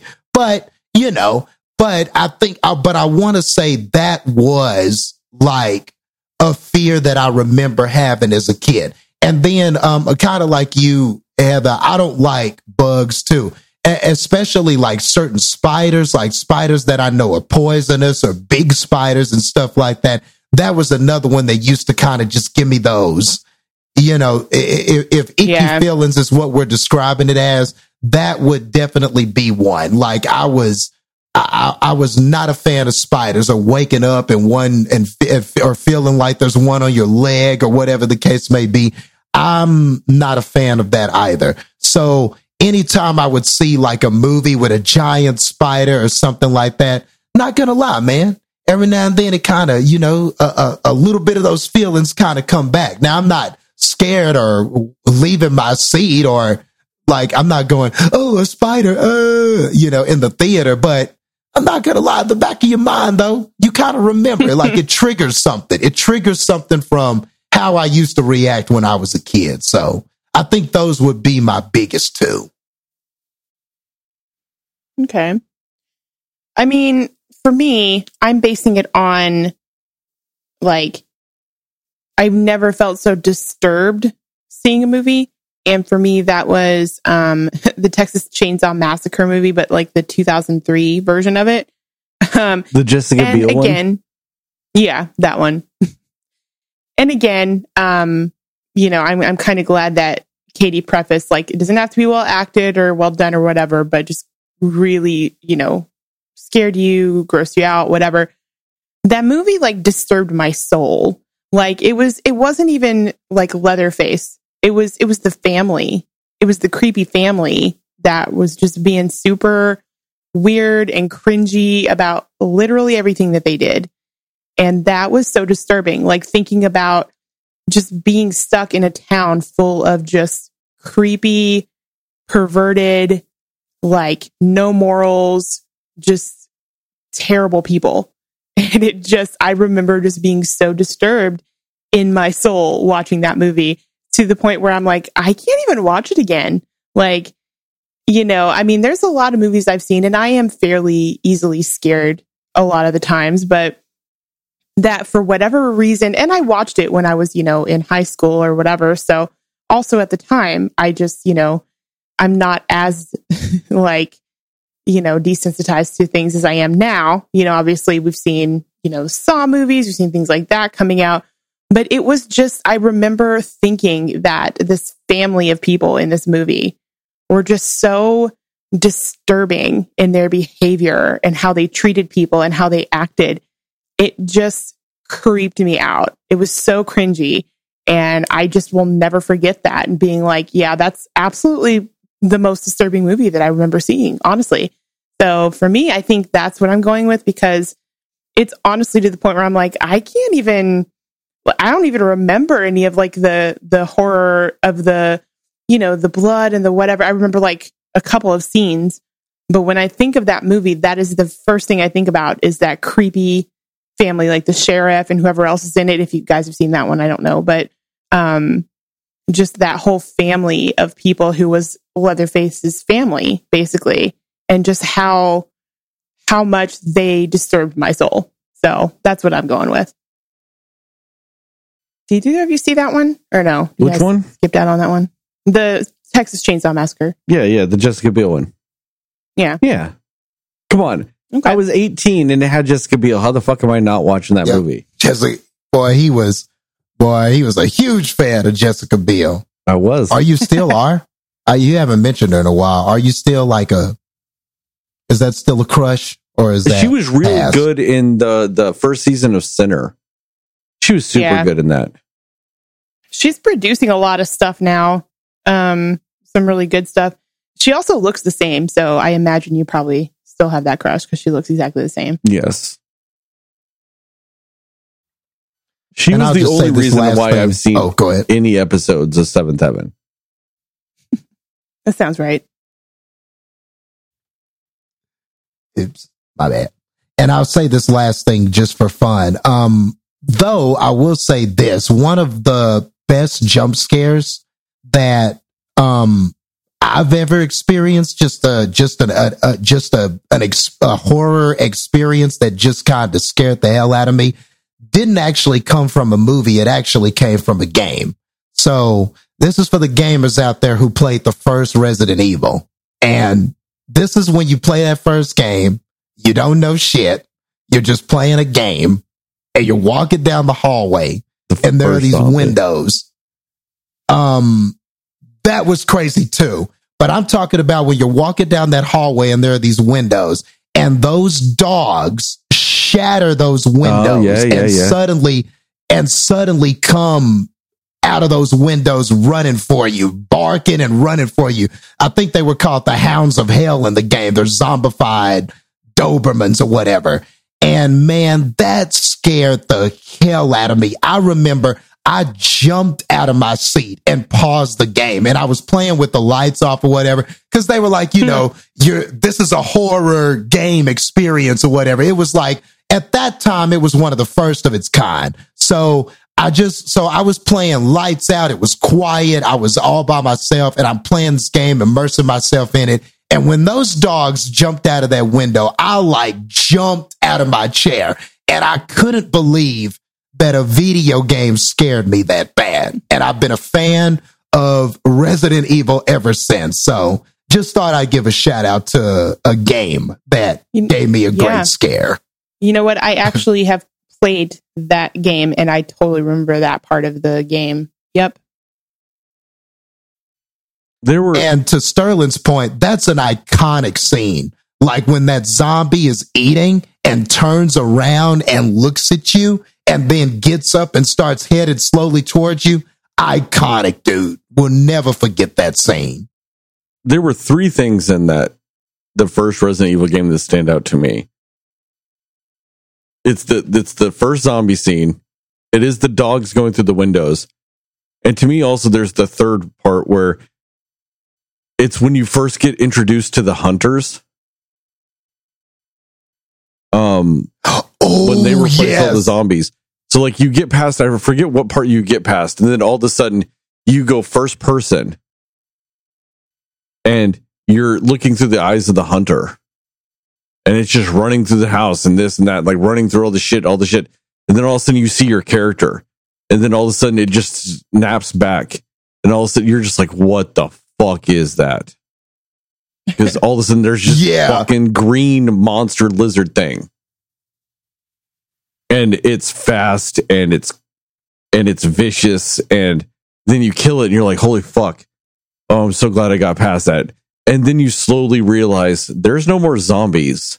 It's all hunters now. And you're just like yep. fuck. You just get that feeling of dread because you're like how the fuck am i going to get past these?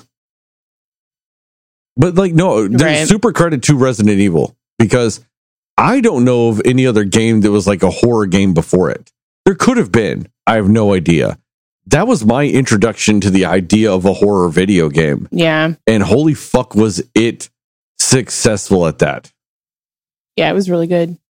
and I, yeah. and I think because it's a video game, which kind of makes it more immersive than a movie, because you have direct control over something in it, it worked better yeah. at It's- being it- scared. like I, I was probably more scared than that than I've been in a movie in the last thirty five years of my life. Yeah, it's just worth saying. If we're going to talk about this, I just feel like it was worth a mention because, like, and man, you're so right about that. Like, that hunter, that first person of that hunter coming in there, and then you hear that door open and shut, and you just hear, Eh, you know, whatever the growl was, and you can't see him yet until it ch- until you walk forward. Then you can see him. Like, and that's what was crazy about that game. How they would play. It was almost, that was almost sensory horror before there was sensory horror. The way that they would play with the angles in the game when you couldn't see shit, but you could hear it. And so you just had to walk into stuff. That, that was, that was, that was it before we actually got a name for it, you know? Resident Evil, man. Resident Evil. Yep. All right, next question. Yep. All right, this one is from um I'm sorry, is it Joel or Joel Chavez? Joel. Joel, okay. So this is from Joel. Um he says, "We have the Conjuring universe which has some good movies and some bad ones. And then there was the attempt by Universal to create a universe with the Mummy reboot. What monster universe would you like to see brought to cinemas?" I'm assuming he's talking about the old Universal ones. You know, because that's what those are. Yeah. Um honestly, I would like to see a good version of the Wolfman. Like I was so disappointed in that ben- Benicio del Toro, Anthony Hopkins Wolfman. That was so bad. but but Ryan Gosling's supposed to be doing the next one. Ryan Gosling Oh, okay.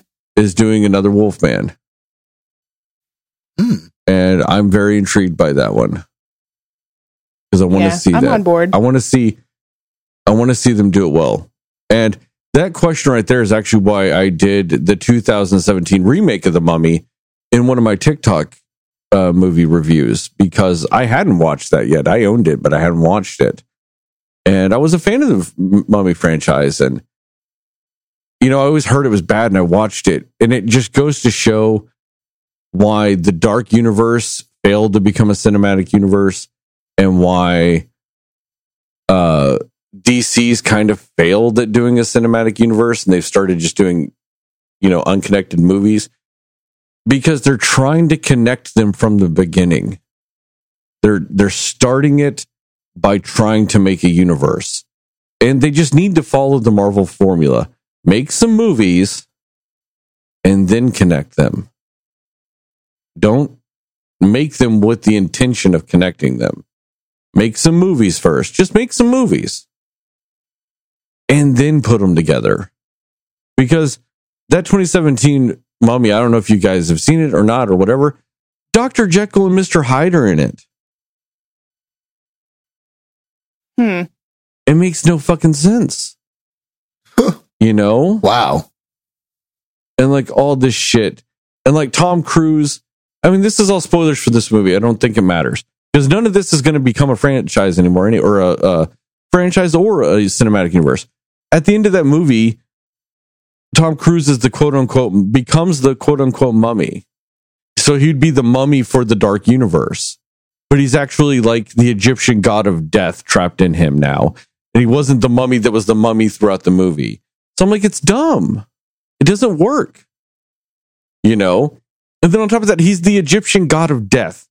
So I'm like, that's kind of weirdly overpowered for a cinematic universe for him to be one of the guys on it. Like on the team. Like nobody can die because he can control that. You know? And all this shit. He's and then on top of that, he's not a mummy. That's the other problem with it. He's not a mummy. He's a god of death, not a mummy. It doesn't work you know but they were going to do johnny depp as the invisible man and angelina jolie had signed on to be the bride of frankenstein and i'm like cool we're going to get the bride of frankenstein they haven't even made the fucking first frankenstein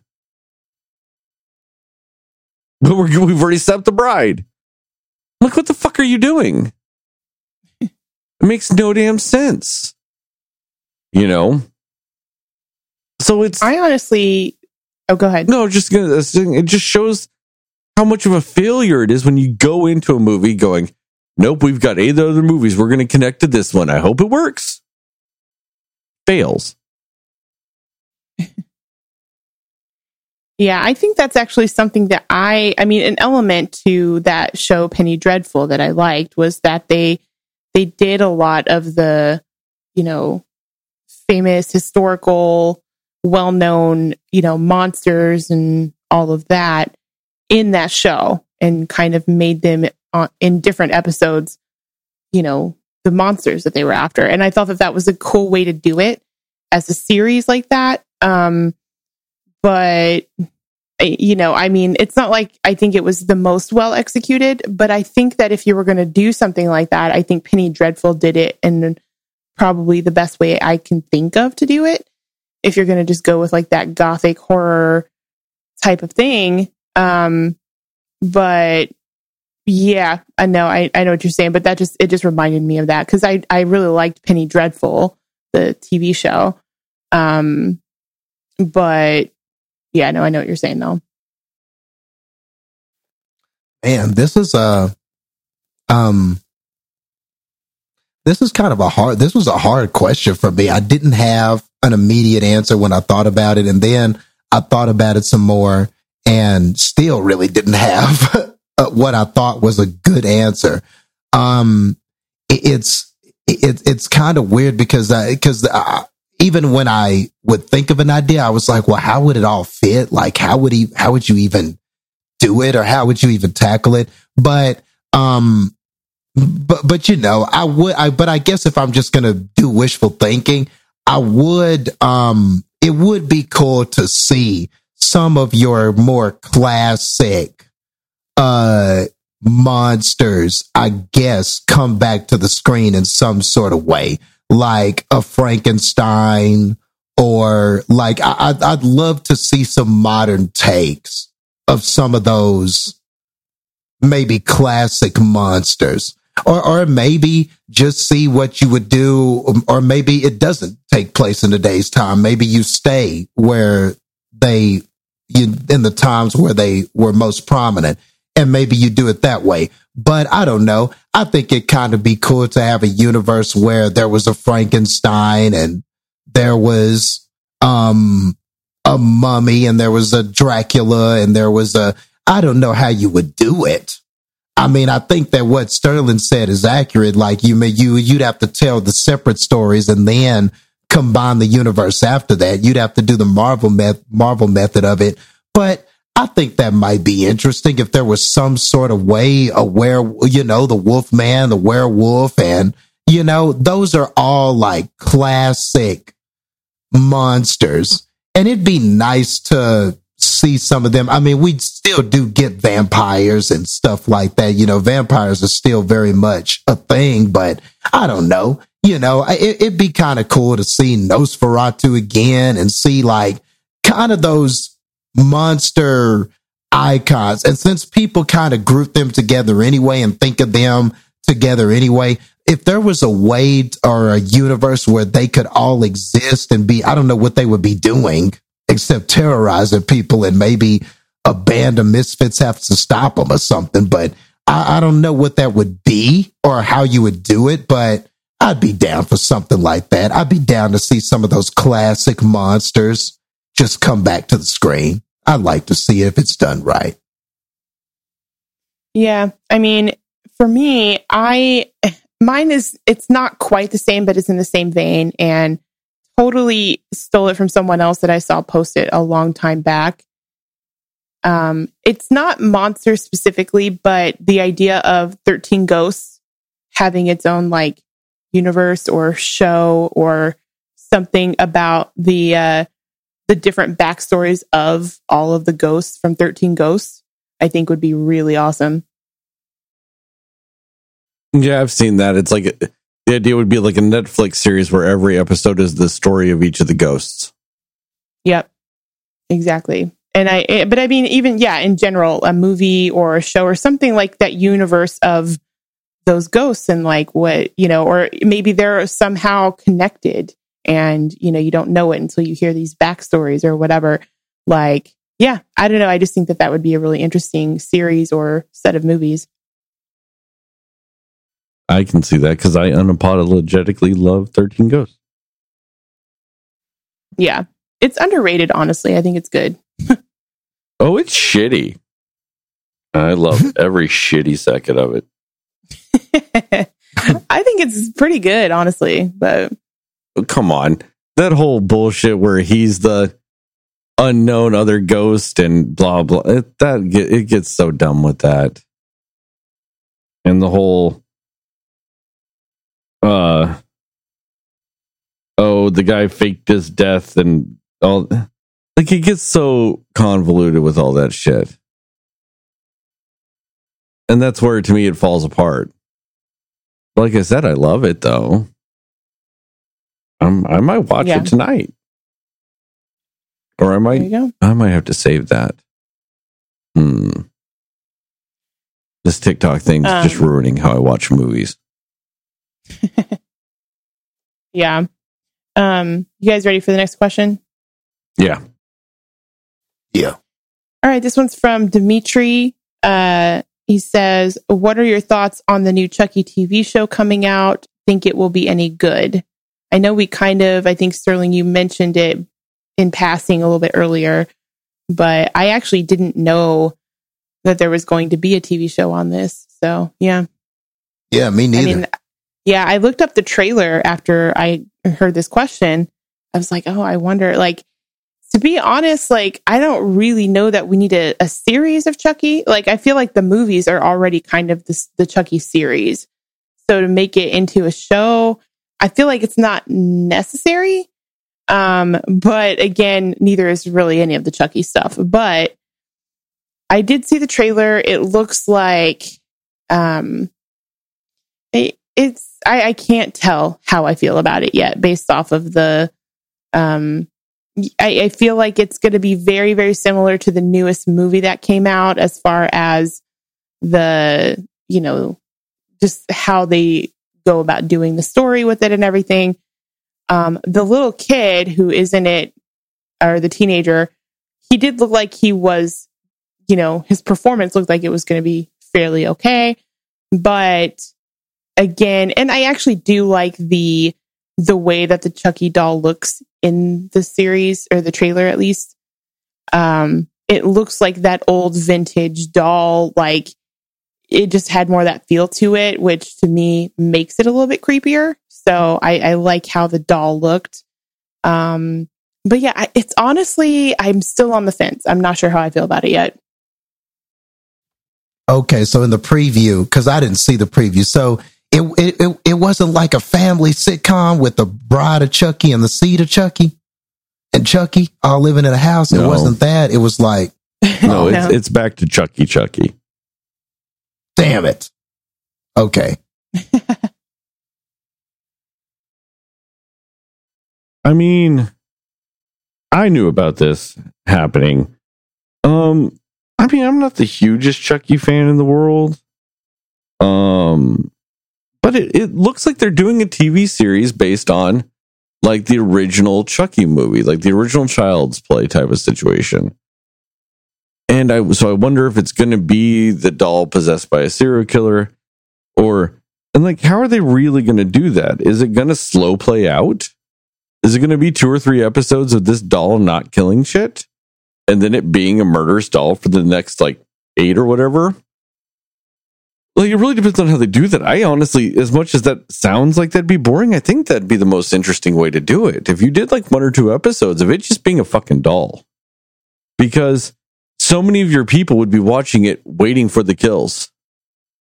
And all you're doing is building it and building it and they're like, when's the Yeah. kill's going to happen? And you might almost lose people. But then when you do like the scenes from the next episode for the third episode, show the doll killing people then. So they know, okay, here comes the killings. And then just go ape shit with it. I think that would be fun. yeah But I think you have to lean into the whole idea of people know what it's going to be. So maybe subvert it a little bit. Like just wait.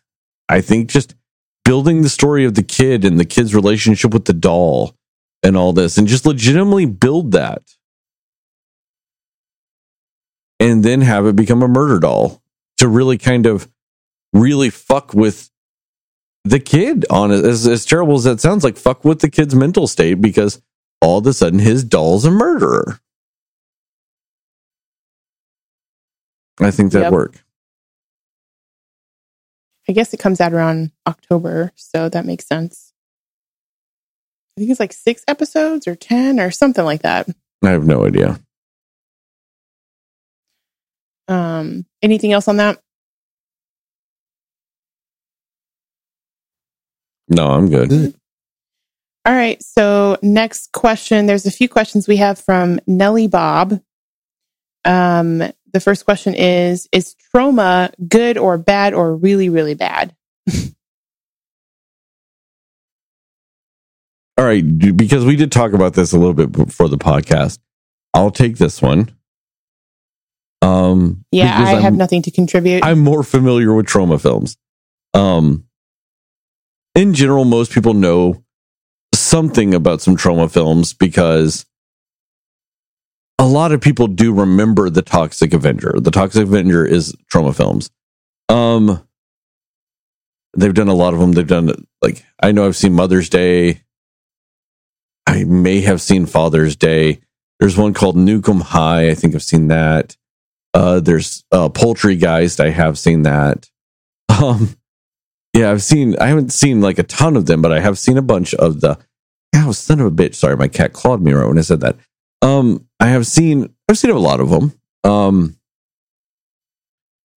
a lot of uh, friend of the show, uh, Josh. Um, a lot of his stuff is kind of along the lines of some Troma stuff. You know, with how he's done some of his stuff, and I know he said he's done some work with Troma and stuff. So, uh, they are really bad. Let's be honest, they are really bad. Um, but it goes to what I was saying earlier of that shitfest, terrible ass movies that are just some of the funnest fucking shit to watch. I mean, God, I remember the first time I watched Toxic Avenger.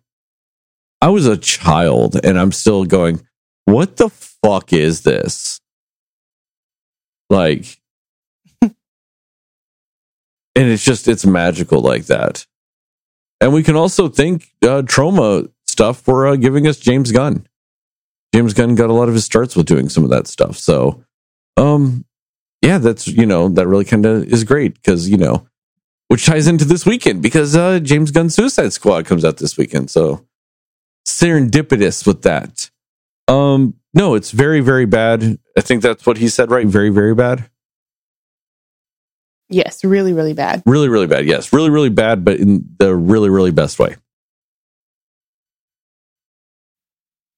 Okay. Jason, anything you want to add or no? No, that was um that was enlightening actually. So now I've Yeah. learned a little bit more. Yeah, like um now that I know a little bit more about it, that's that's interesting, man. That's interesting. But no, I didn't I didn't have anything to contribute to this one. I was kind of like, what is that exactly? So thanks for the Yeah. explanation. That was yeah. So another question we got from Nellie Bob is Evil Dead Rise. Is it going to be new Sam or old Sam? And will Bruce make an appearance?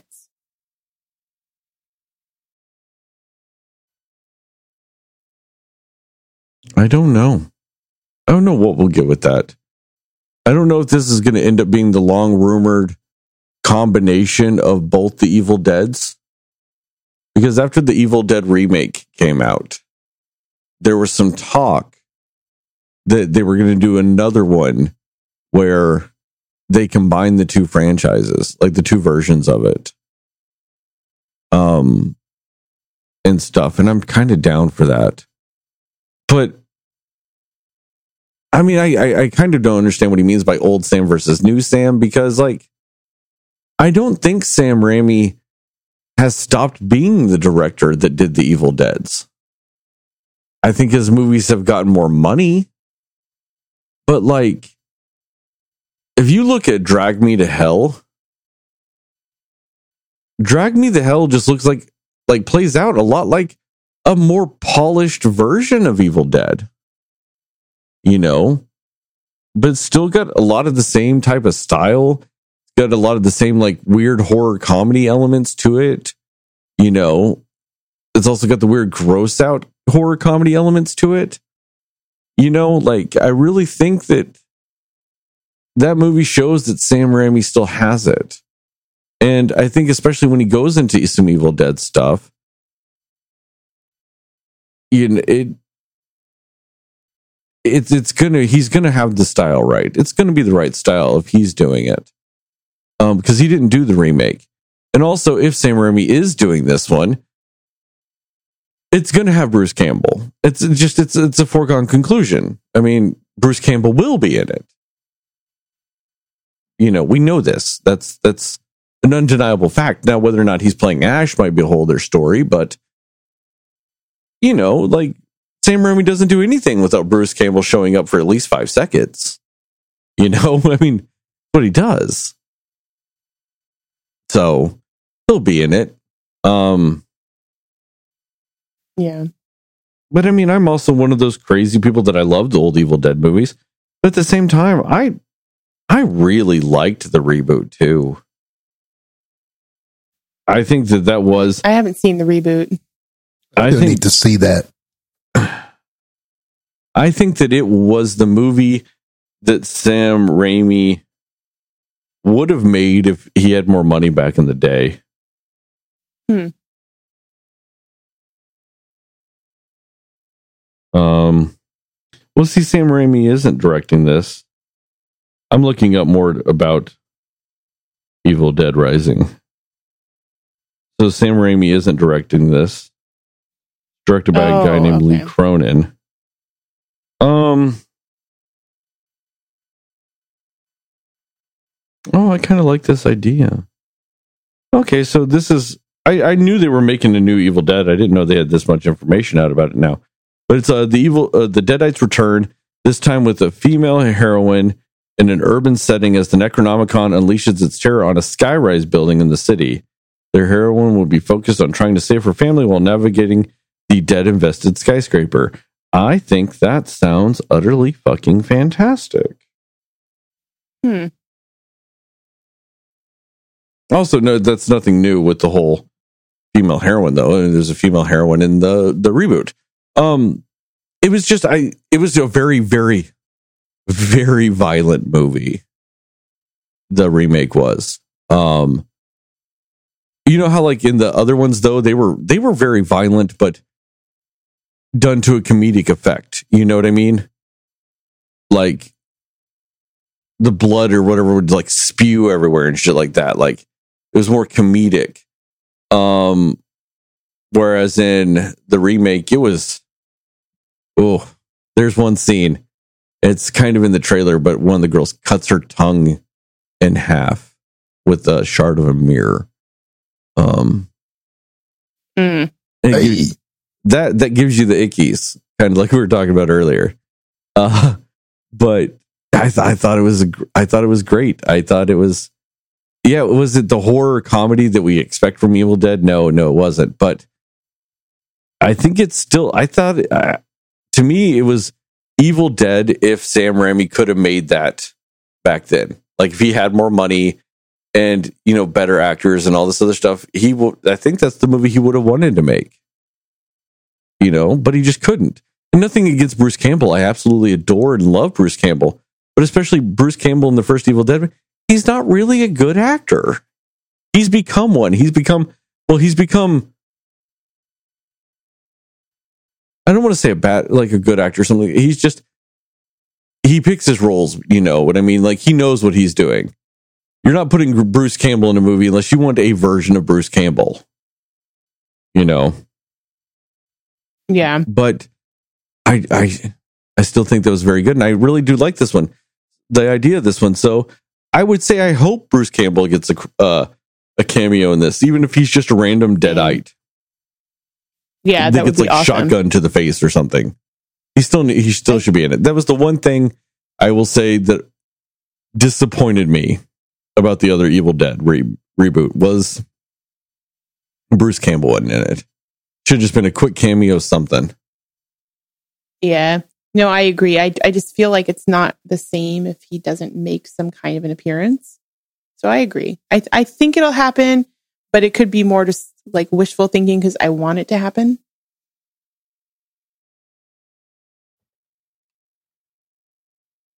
Um, I guess as far as me, I've never felt like I, I wouldn't call myself a fan of, of that series. Like I don't love it or anything like that, but um, I've always found it, it found them entertaining and stuff like that. I never saw the reboot, so I need to fix that. I need, I do need to see that, but, but, um, but I hope the best for it, you know? I mean, why not? You know, more good con- content and that's always been an iconic series. I know that there are a lot of people that are fans of that and Bruce Campbell and everything. So why not? You know, why not?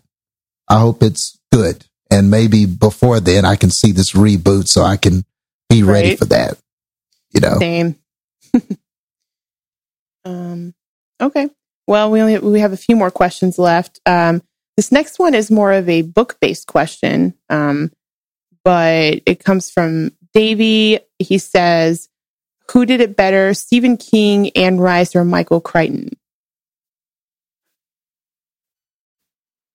Which Well- you know, I I mean, I don't know on that. Go ahead. That is kind of a slightly loaded question. Just for the sheer fact that I don't really remember Michael Crichton writing any horror, really. I mean, maybe The Relic? Maybe?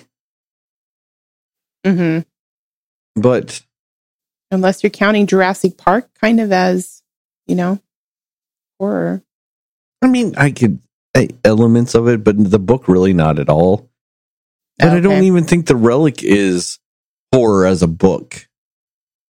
Okay. but it's very much meant to be a horror movie but you know that's whatever um it's got to be stephen king it's got to be like it, it's stephen king he is the king of horror books like yeah. On top of having sheer volume of it like anne rice is very much i don't know a lot of her stuff it's it's anne rice right Yeah. Okay, yeah, Ann Rule is true crime. Okay, that I always get that fucked up in my head. Sorry. Um, Anne Rice, I don't know a lot of her books, but I know at least most of them are the the Lestat vampire books. She might have other horror. yeah. mo- It's books. like one, one lane, it seems like. Yeah. hmm she might. I don't know. You know, she might have a series based on werewolves. I don't know. I know the, that she does the Lestat books. Stephen King does it all. Yeah. That's Like- what I was going to say too. Yeah. I mean, he also does not horror shit. The motherfucker just writes nine thousand books a year. Yeah. You know, I mean, it's it's it's got to be Stephen King though. That's just like I don't even I think feel like his close. ideas are super creative. You know, like they're always, there's always something like, I mean, he, he kind of not really has a pattern, but like it's, oh, it's almost like something he does, you know, it's him. But at the same time, I just feel like he has, he's just creative. He has so many different types of ideas, which is why, like you said, he like even writes non horror. Like he just has ideas. He's very creative. And Anne Rice, I agree. I mean, I think she has like one lane sort of, and not that she's bad in that lane, but I feel like she's not as like she doesn't have a such a wide range of what she writes. Uh, my mom like read all of these books when I was younger, so like she had all of all of three of these actually, all three of these authors. She had all their books. So yeah, but I mean Stephen King, I just feel like yeah, I, I I feel like that's also if we're talking about who did it better as far as like in the horror element. I mean, definitely I would have to say Stephen King, but just in general too, it's Stephen King because he just has so many different creative ideas. Yeah, I don't think I can add much more than what you guys said. Like he's just got so many iconic stories, so many and and a lot of his stories have been adapted to movies and stuff like that. So to me, that speaks to how his his writing has really captured the imagination of so many filmmakers, people in Hollywood and stuff like that. it's almost transcendent. You know, he's kind of done something that you you could argue is unique to him when when it comes to other authors and stuff like that. I mean, I, I don't know if there's another author who's had their material adapted so much so often and just the sheer volume of it. So Right. I I think that that really speaks to his legacy and his influence. And yeah, I think he's a, a shoe in to win this contest, you know? Yeah. All right. I think we have arrived at our last question, which is from Kevin. And the question is Only one horror movie, Silence of the Lambs, has ever won Best Picture. Five others have been nominated Jaws, Exorcist, Get Out, Black Swan, Sixth Sense. Is this fair? Or are there other classic uh, or newer horror movies that deserve some Oscar love? I find a major fallacy in this question, hmm and that is Same one I probably found too. Yeah. Silence of the Lambs isn't a fucking horror movie. Yeah. Like I, I was get about it. to say, is that, does that count? it's it's all because Hannibal Lecter and like you always you know you see those like where they do like pictures and groups like or like you know somebody draws a picture and it's like a bunch of horror movie like slashers. Hannibal Lecter's always in there. Mm. Unjustifiably so. He's not even really a slasher. Yeah, he puts on people's faces and shit like that, but that's not really like the movie isn't him doing that though. You know? Like the movie isn't him just killing and putting on faces all the whole movie. You know, is he a killer? Yeah. Yes, but he's not a slasher. It's not a horror movie. That's a Yeah. straight up suspense thriller detective movie. Like hmm that's a Crime, crime, Crime thing. mystery thriller. Yeah. That's like a crime mystery. it's a slightly more violent episode of Law and Order. I mean, it's what it is. It's an episode of Criminal Minds. Yeah. I mean, honestly, Black Swan is, I don't think that's really a horror movie either. It's not. I hadn't even gotten to those yet. I was just focusing on the. oh, the major one. Yeah. Yeah. I'm gonna say Sixth Sense isn't a horror film either. yeah. I, I was like, wait, Sixth Sense? It has ghosts in it, but it's not like.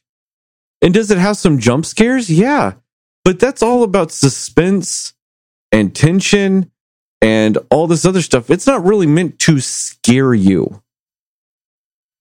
If so, then I would say it's a bad horror film because it only gets you like once or twice. That's not good for a horror film. Yeah. It's also a thriller category, I think. Yeah. But yeah, Bl- Black Swan definitely.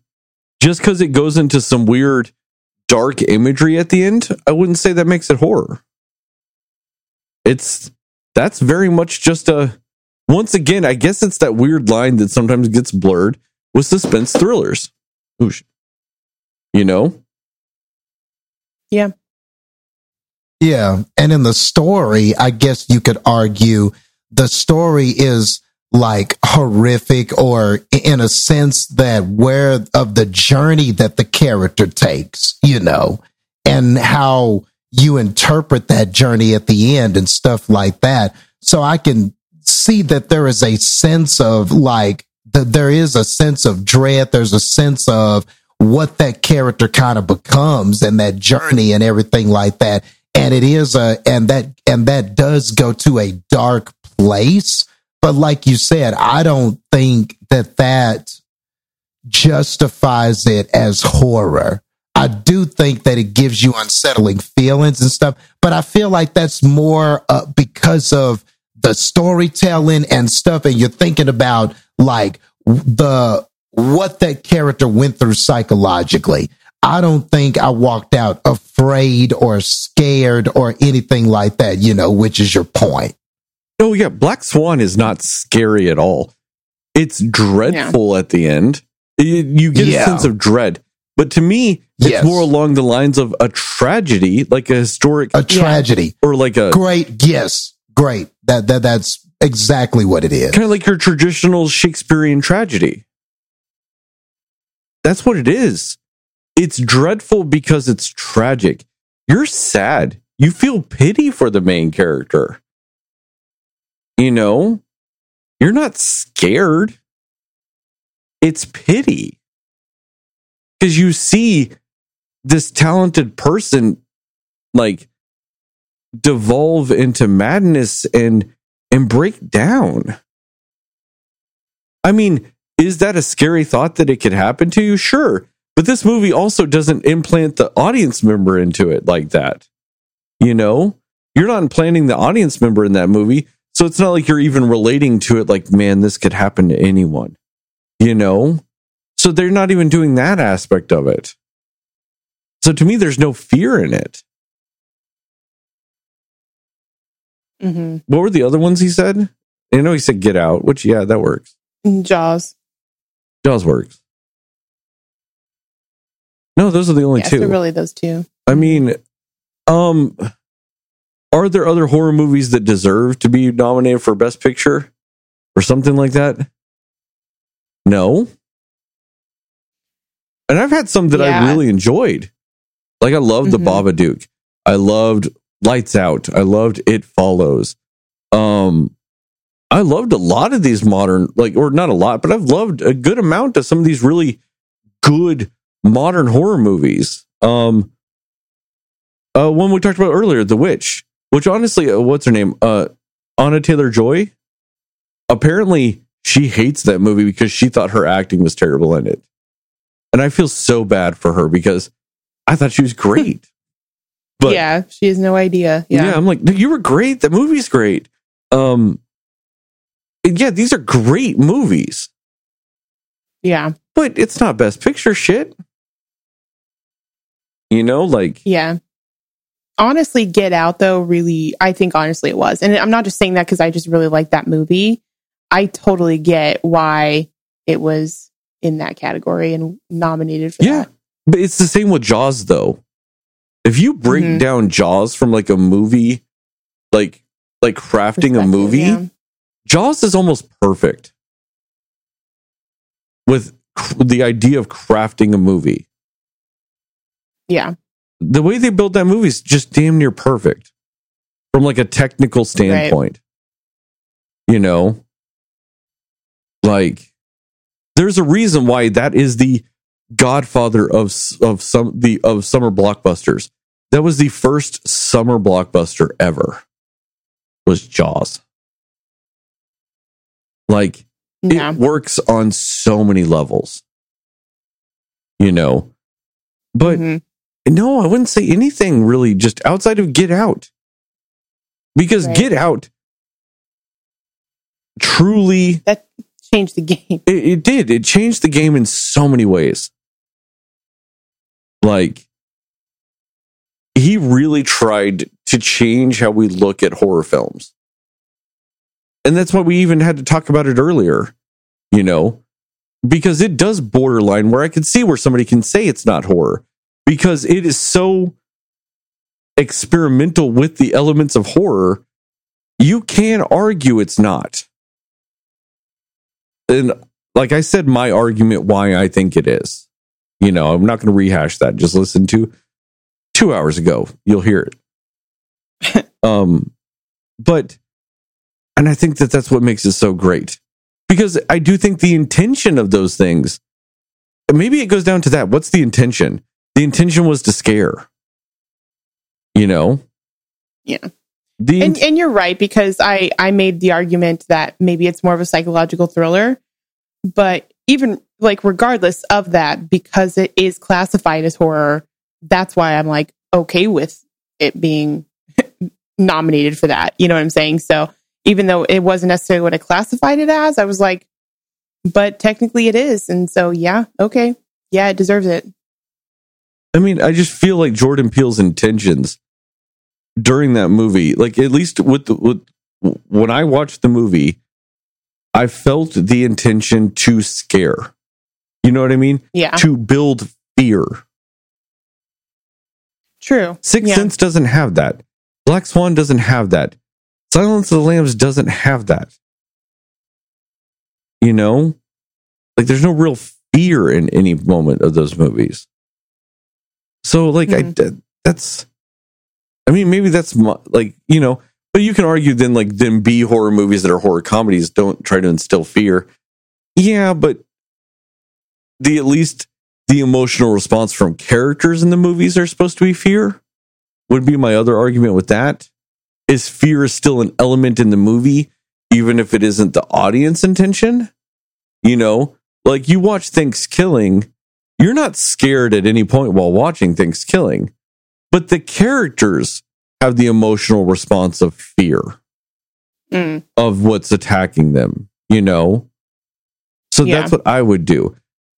Would say, you know, it's not like a fear like a fear of something, you know, like I guess Black Swan has the fear of failure, but that's not really like a horror movie theme.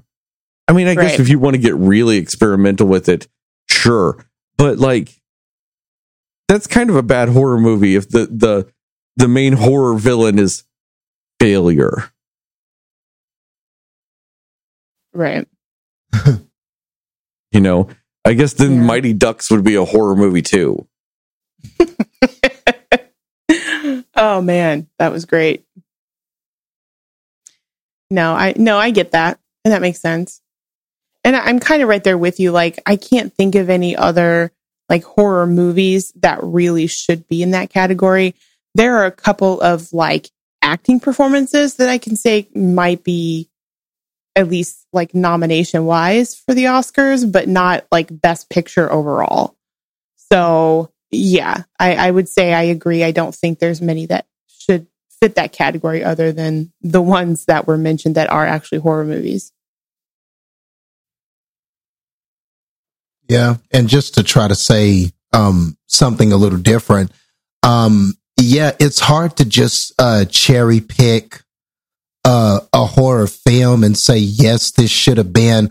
But I definitely think that there is potential for maybe a horror film to uh, rise to that occasion and win Best Picture. And Get Out is a good example of that. I, I just think that you know, um, but when you look at Get Out, it it was transcendent. It did a lot of the uh it used a lot of the elements of thriller and stuff like that with those horror elements. It mixed them perfectly, but it was also saying something um you know about racism and things like that and it was playing on kind of some of those fears too and kind of the history of blacks and whites and there was all this other stuff going on with it which is why it wound up in the Oscar lineup.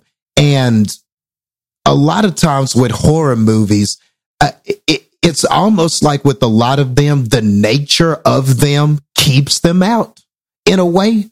Like because most of the time like horror movies are very cheaply made. You know what i mean? Normally the the idea is how how can we spend the least amount of money possible but but still have something that an audience wants to see and i know maybe you could argue that is kind of the formula for uh, all movies or a lot of movies but but but you know what i mean it's different with horror movies i feel i feel like they can sometimes get away with just kind of being cheap. La, la, like it's almost like that's part of it. Like you're you're you're trying to be as cheap as you can, but still make this movie.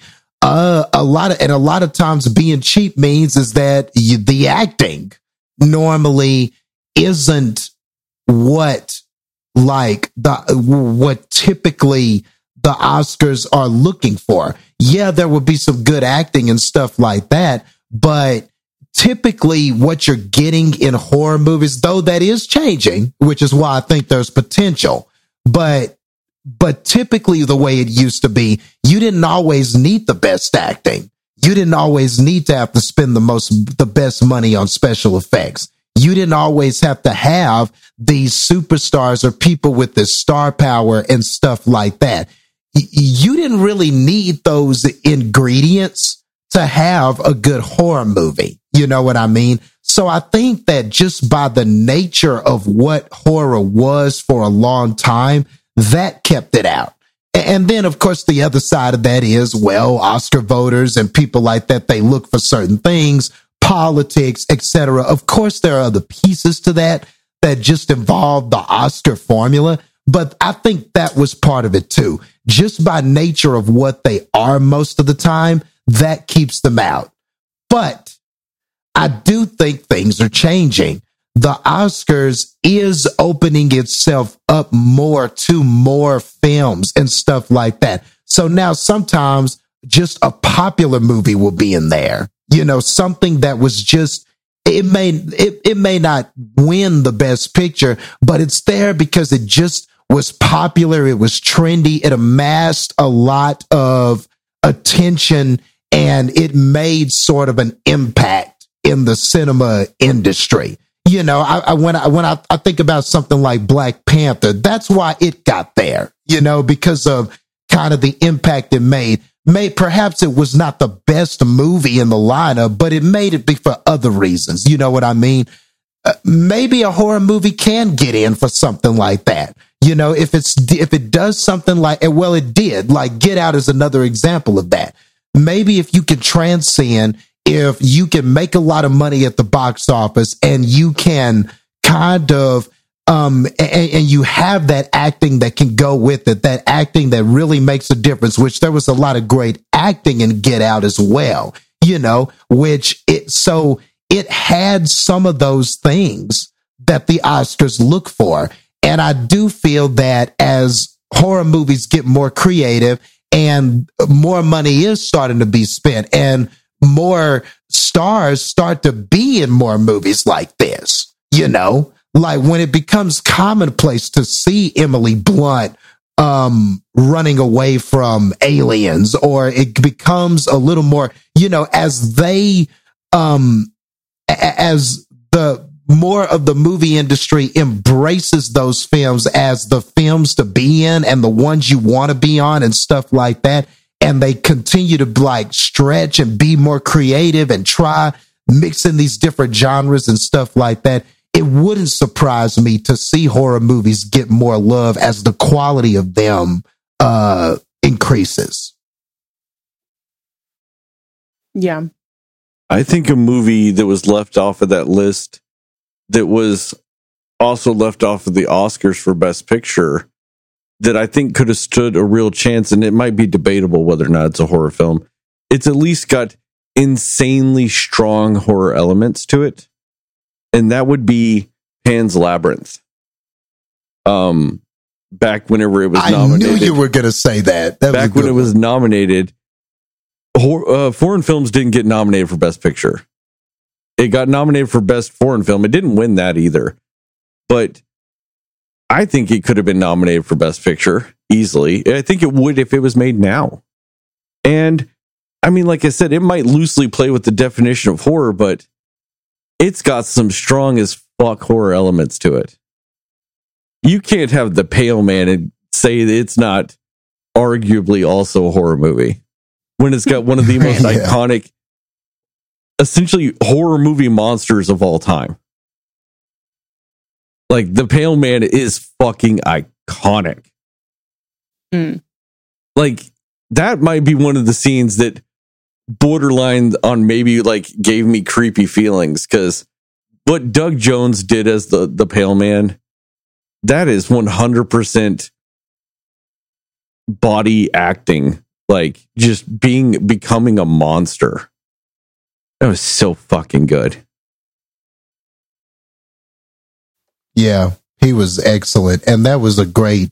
A cho- right when you started talking, I was like, I, something told me he might say Pan's Labyrinth, and and it's because of how excellent that was. Uh, yeah, that is a good choice. That that is something that had the potential to win something. Yeah, I agree with that for sure. Yeah, and I think if it was made now, with their willingness to put foreign language films in the best picture category. I think it would have been put in best picture if it was nominated now, if it came out now. Mm. Plus, it's so good. That was all the questions I had, friends. That's it. That's all the horror we got. Yep.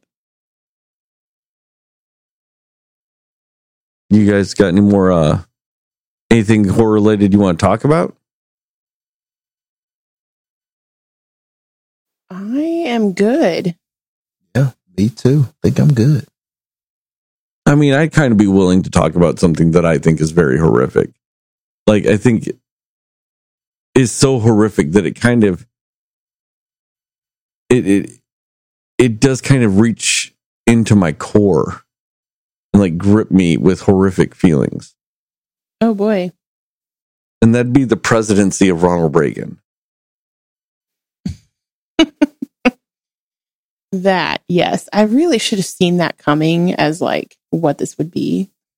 but somehow I didn't. It's scary. We're gonna have to end up doing something about that at one point, but like here a little known fact about the Ronald Reagan presidency. He had a personal astronomer like dictate most of his schedule. Like whether like times in which his plane would land type of dictate his schedule. I mean, this is the president and what is considered like because the US president's always considered the leader of the free world. And this motherfucker won't land his plane because of a star chart. That's fucking terrifying, people.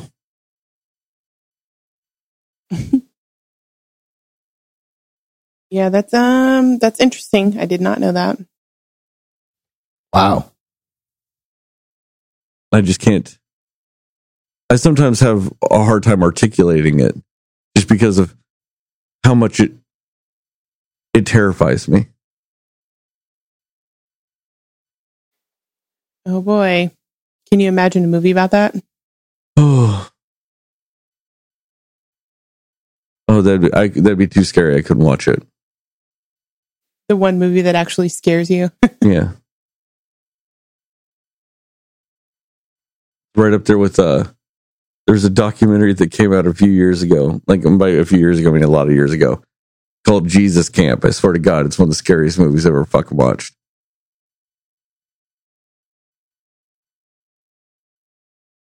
Oh man. Anyway, now now I'm not going to be able to sleep. Now I'm scared. Um. Anyway, Uh-oh. thank you guys for listening to this episode, this bonus episode, this off script episode of the Cinema Slayers podcast.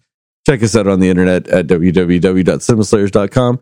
Check us out on uh, Facebook where we're Cinema Slayers podcast, Twitter and Instagram where we're cinema underscore slayers, um, TikTok, which I'm six in at this specific moment, um, where we're Cinema Slayers pod on TikTok. I am doing 153 straight days of watching a different movie every day and doing a little one minute TikTok about it.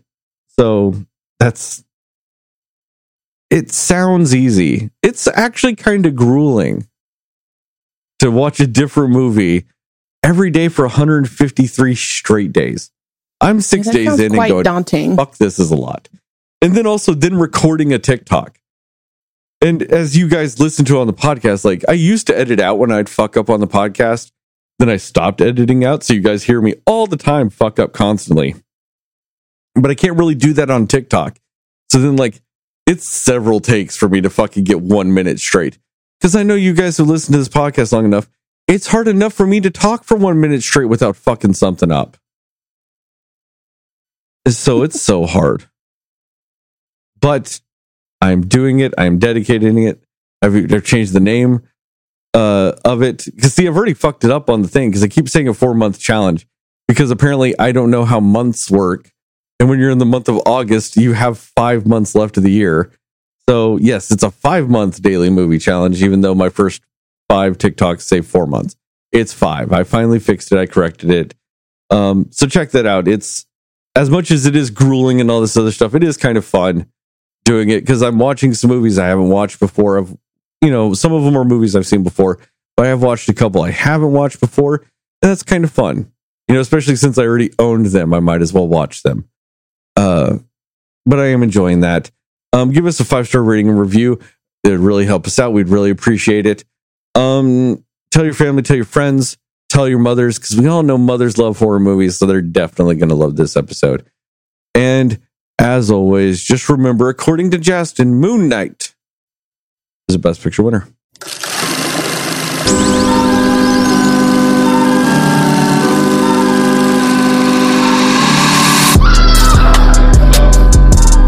Somebody will listen to me. Nobody knows anything but you. All right. Are you ready? Cinema Slayer. Slayer. Slayer. I'm really surprised you didn't start singing This is Halloween, Justin. He was scared by the Ronald Reagan thought you had, I think. Oh, I get it. Scared him into silence. I feel you.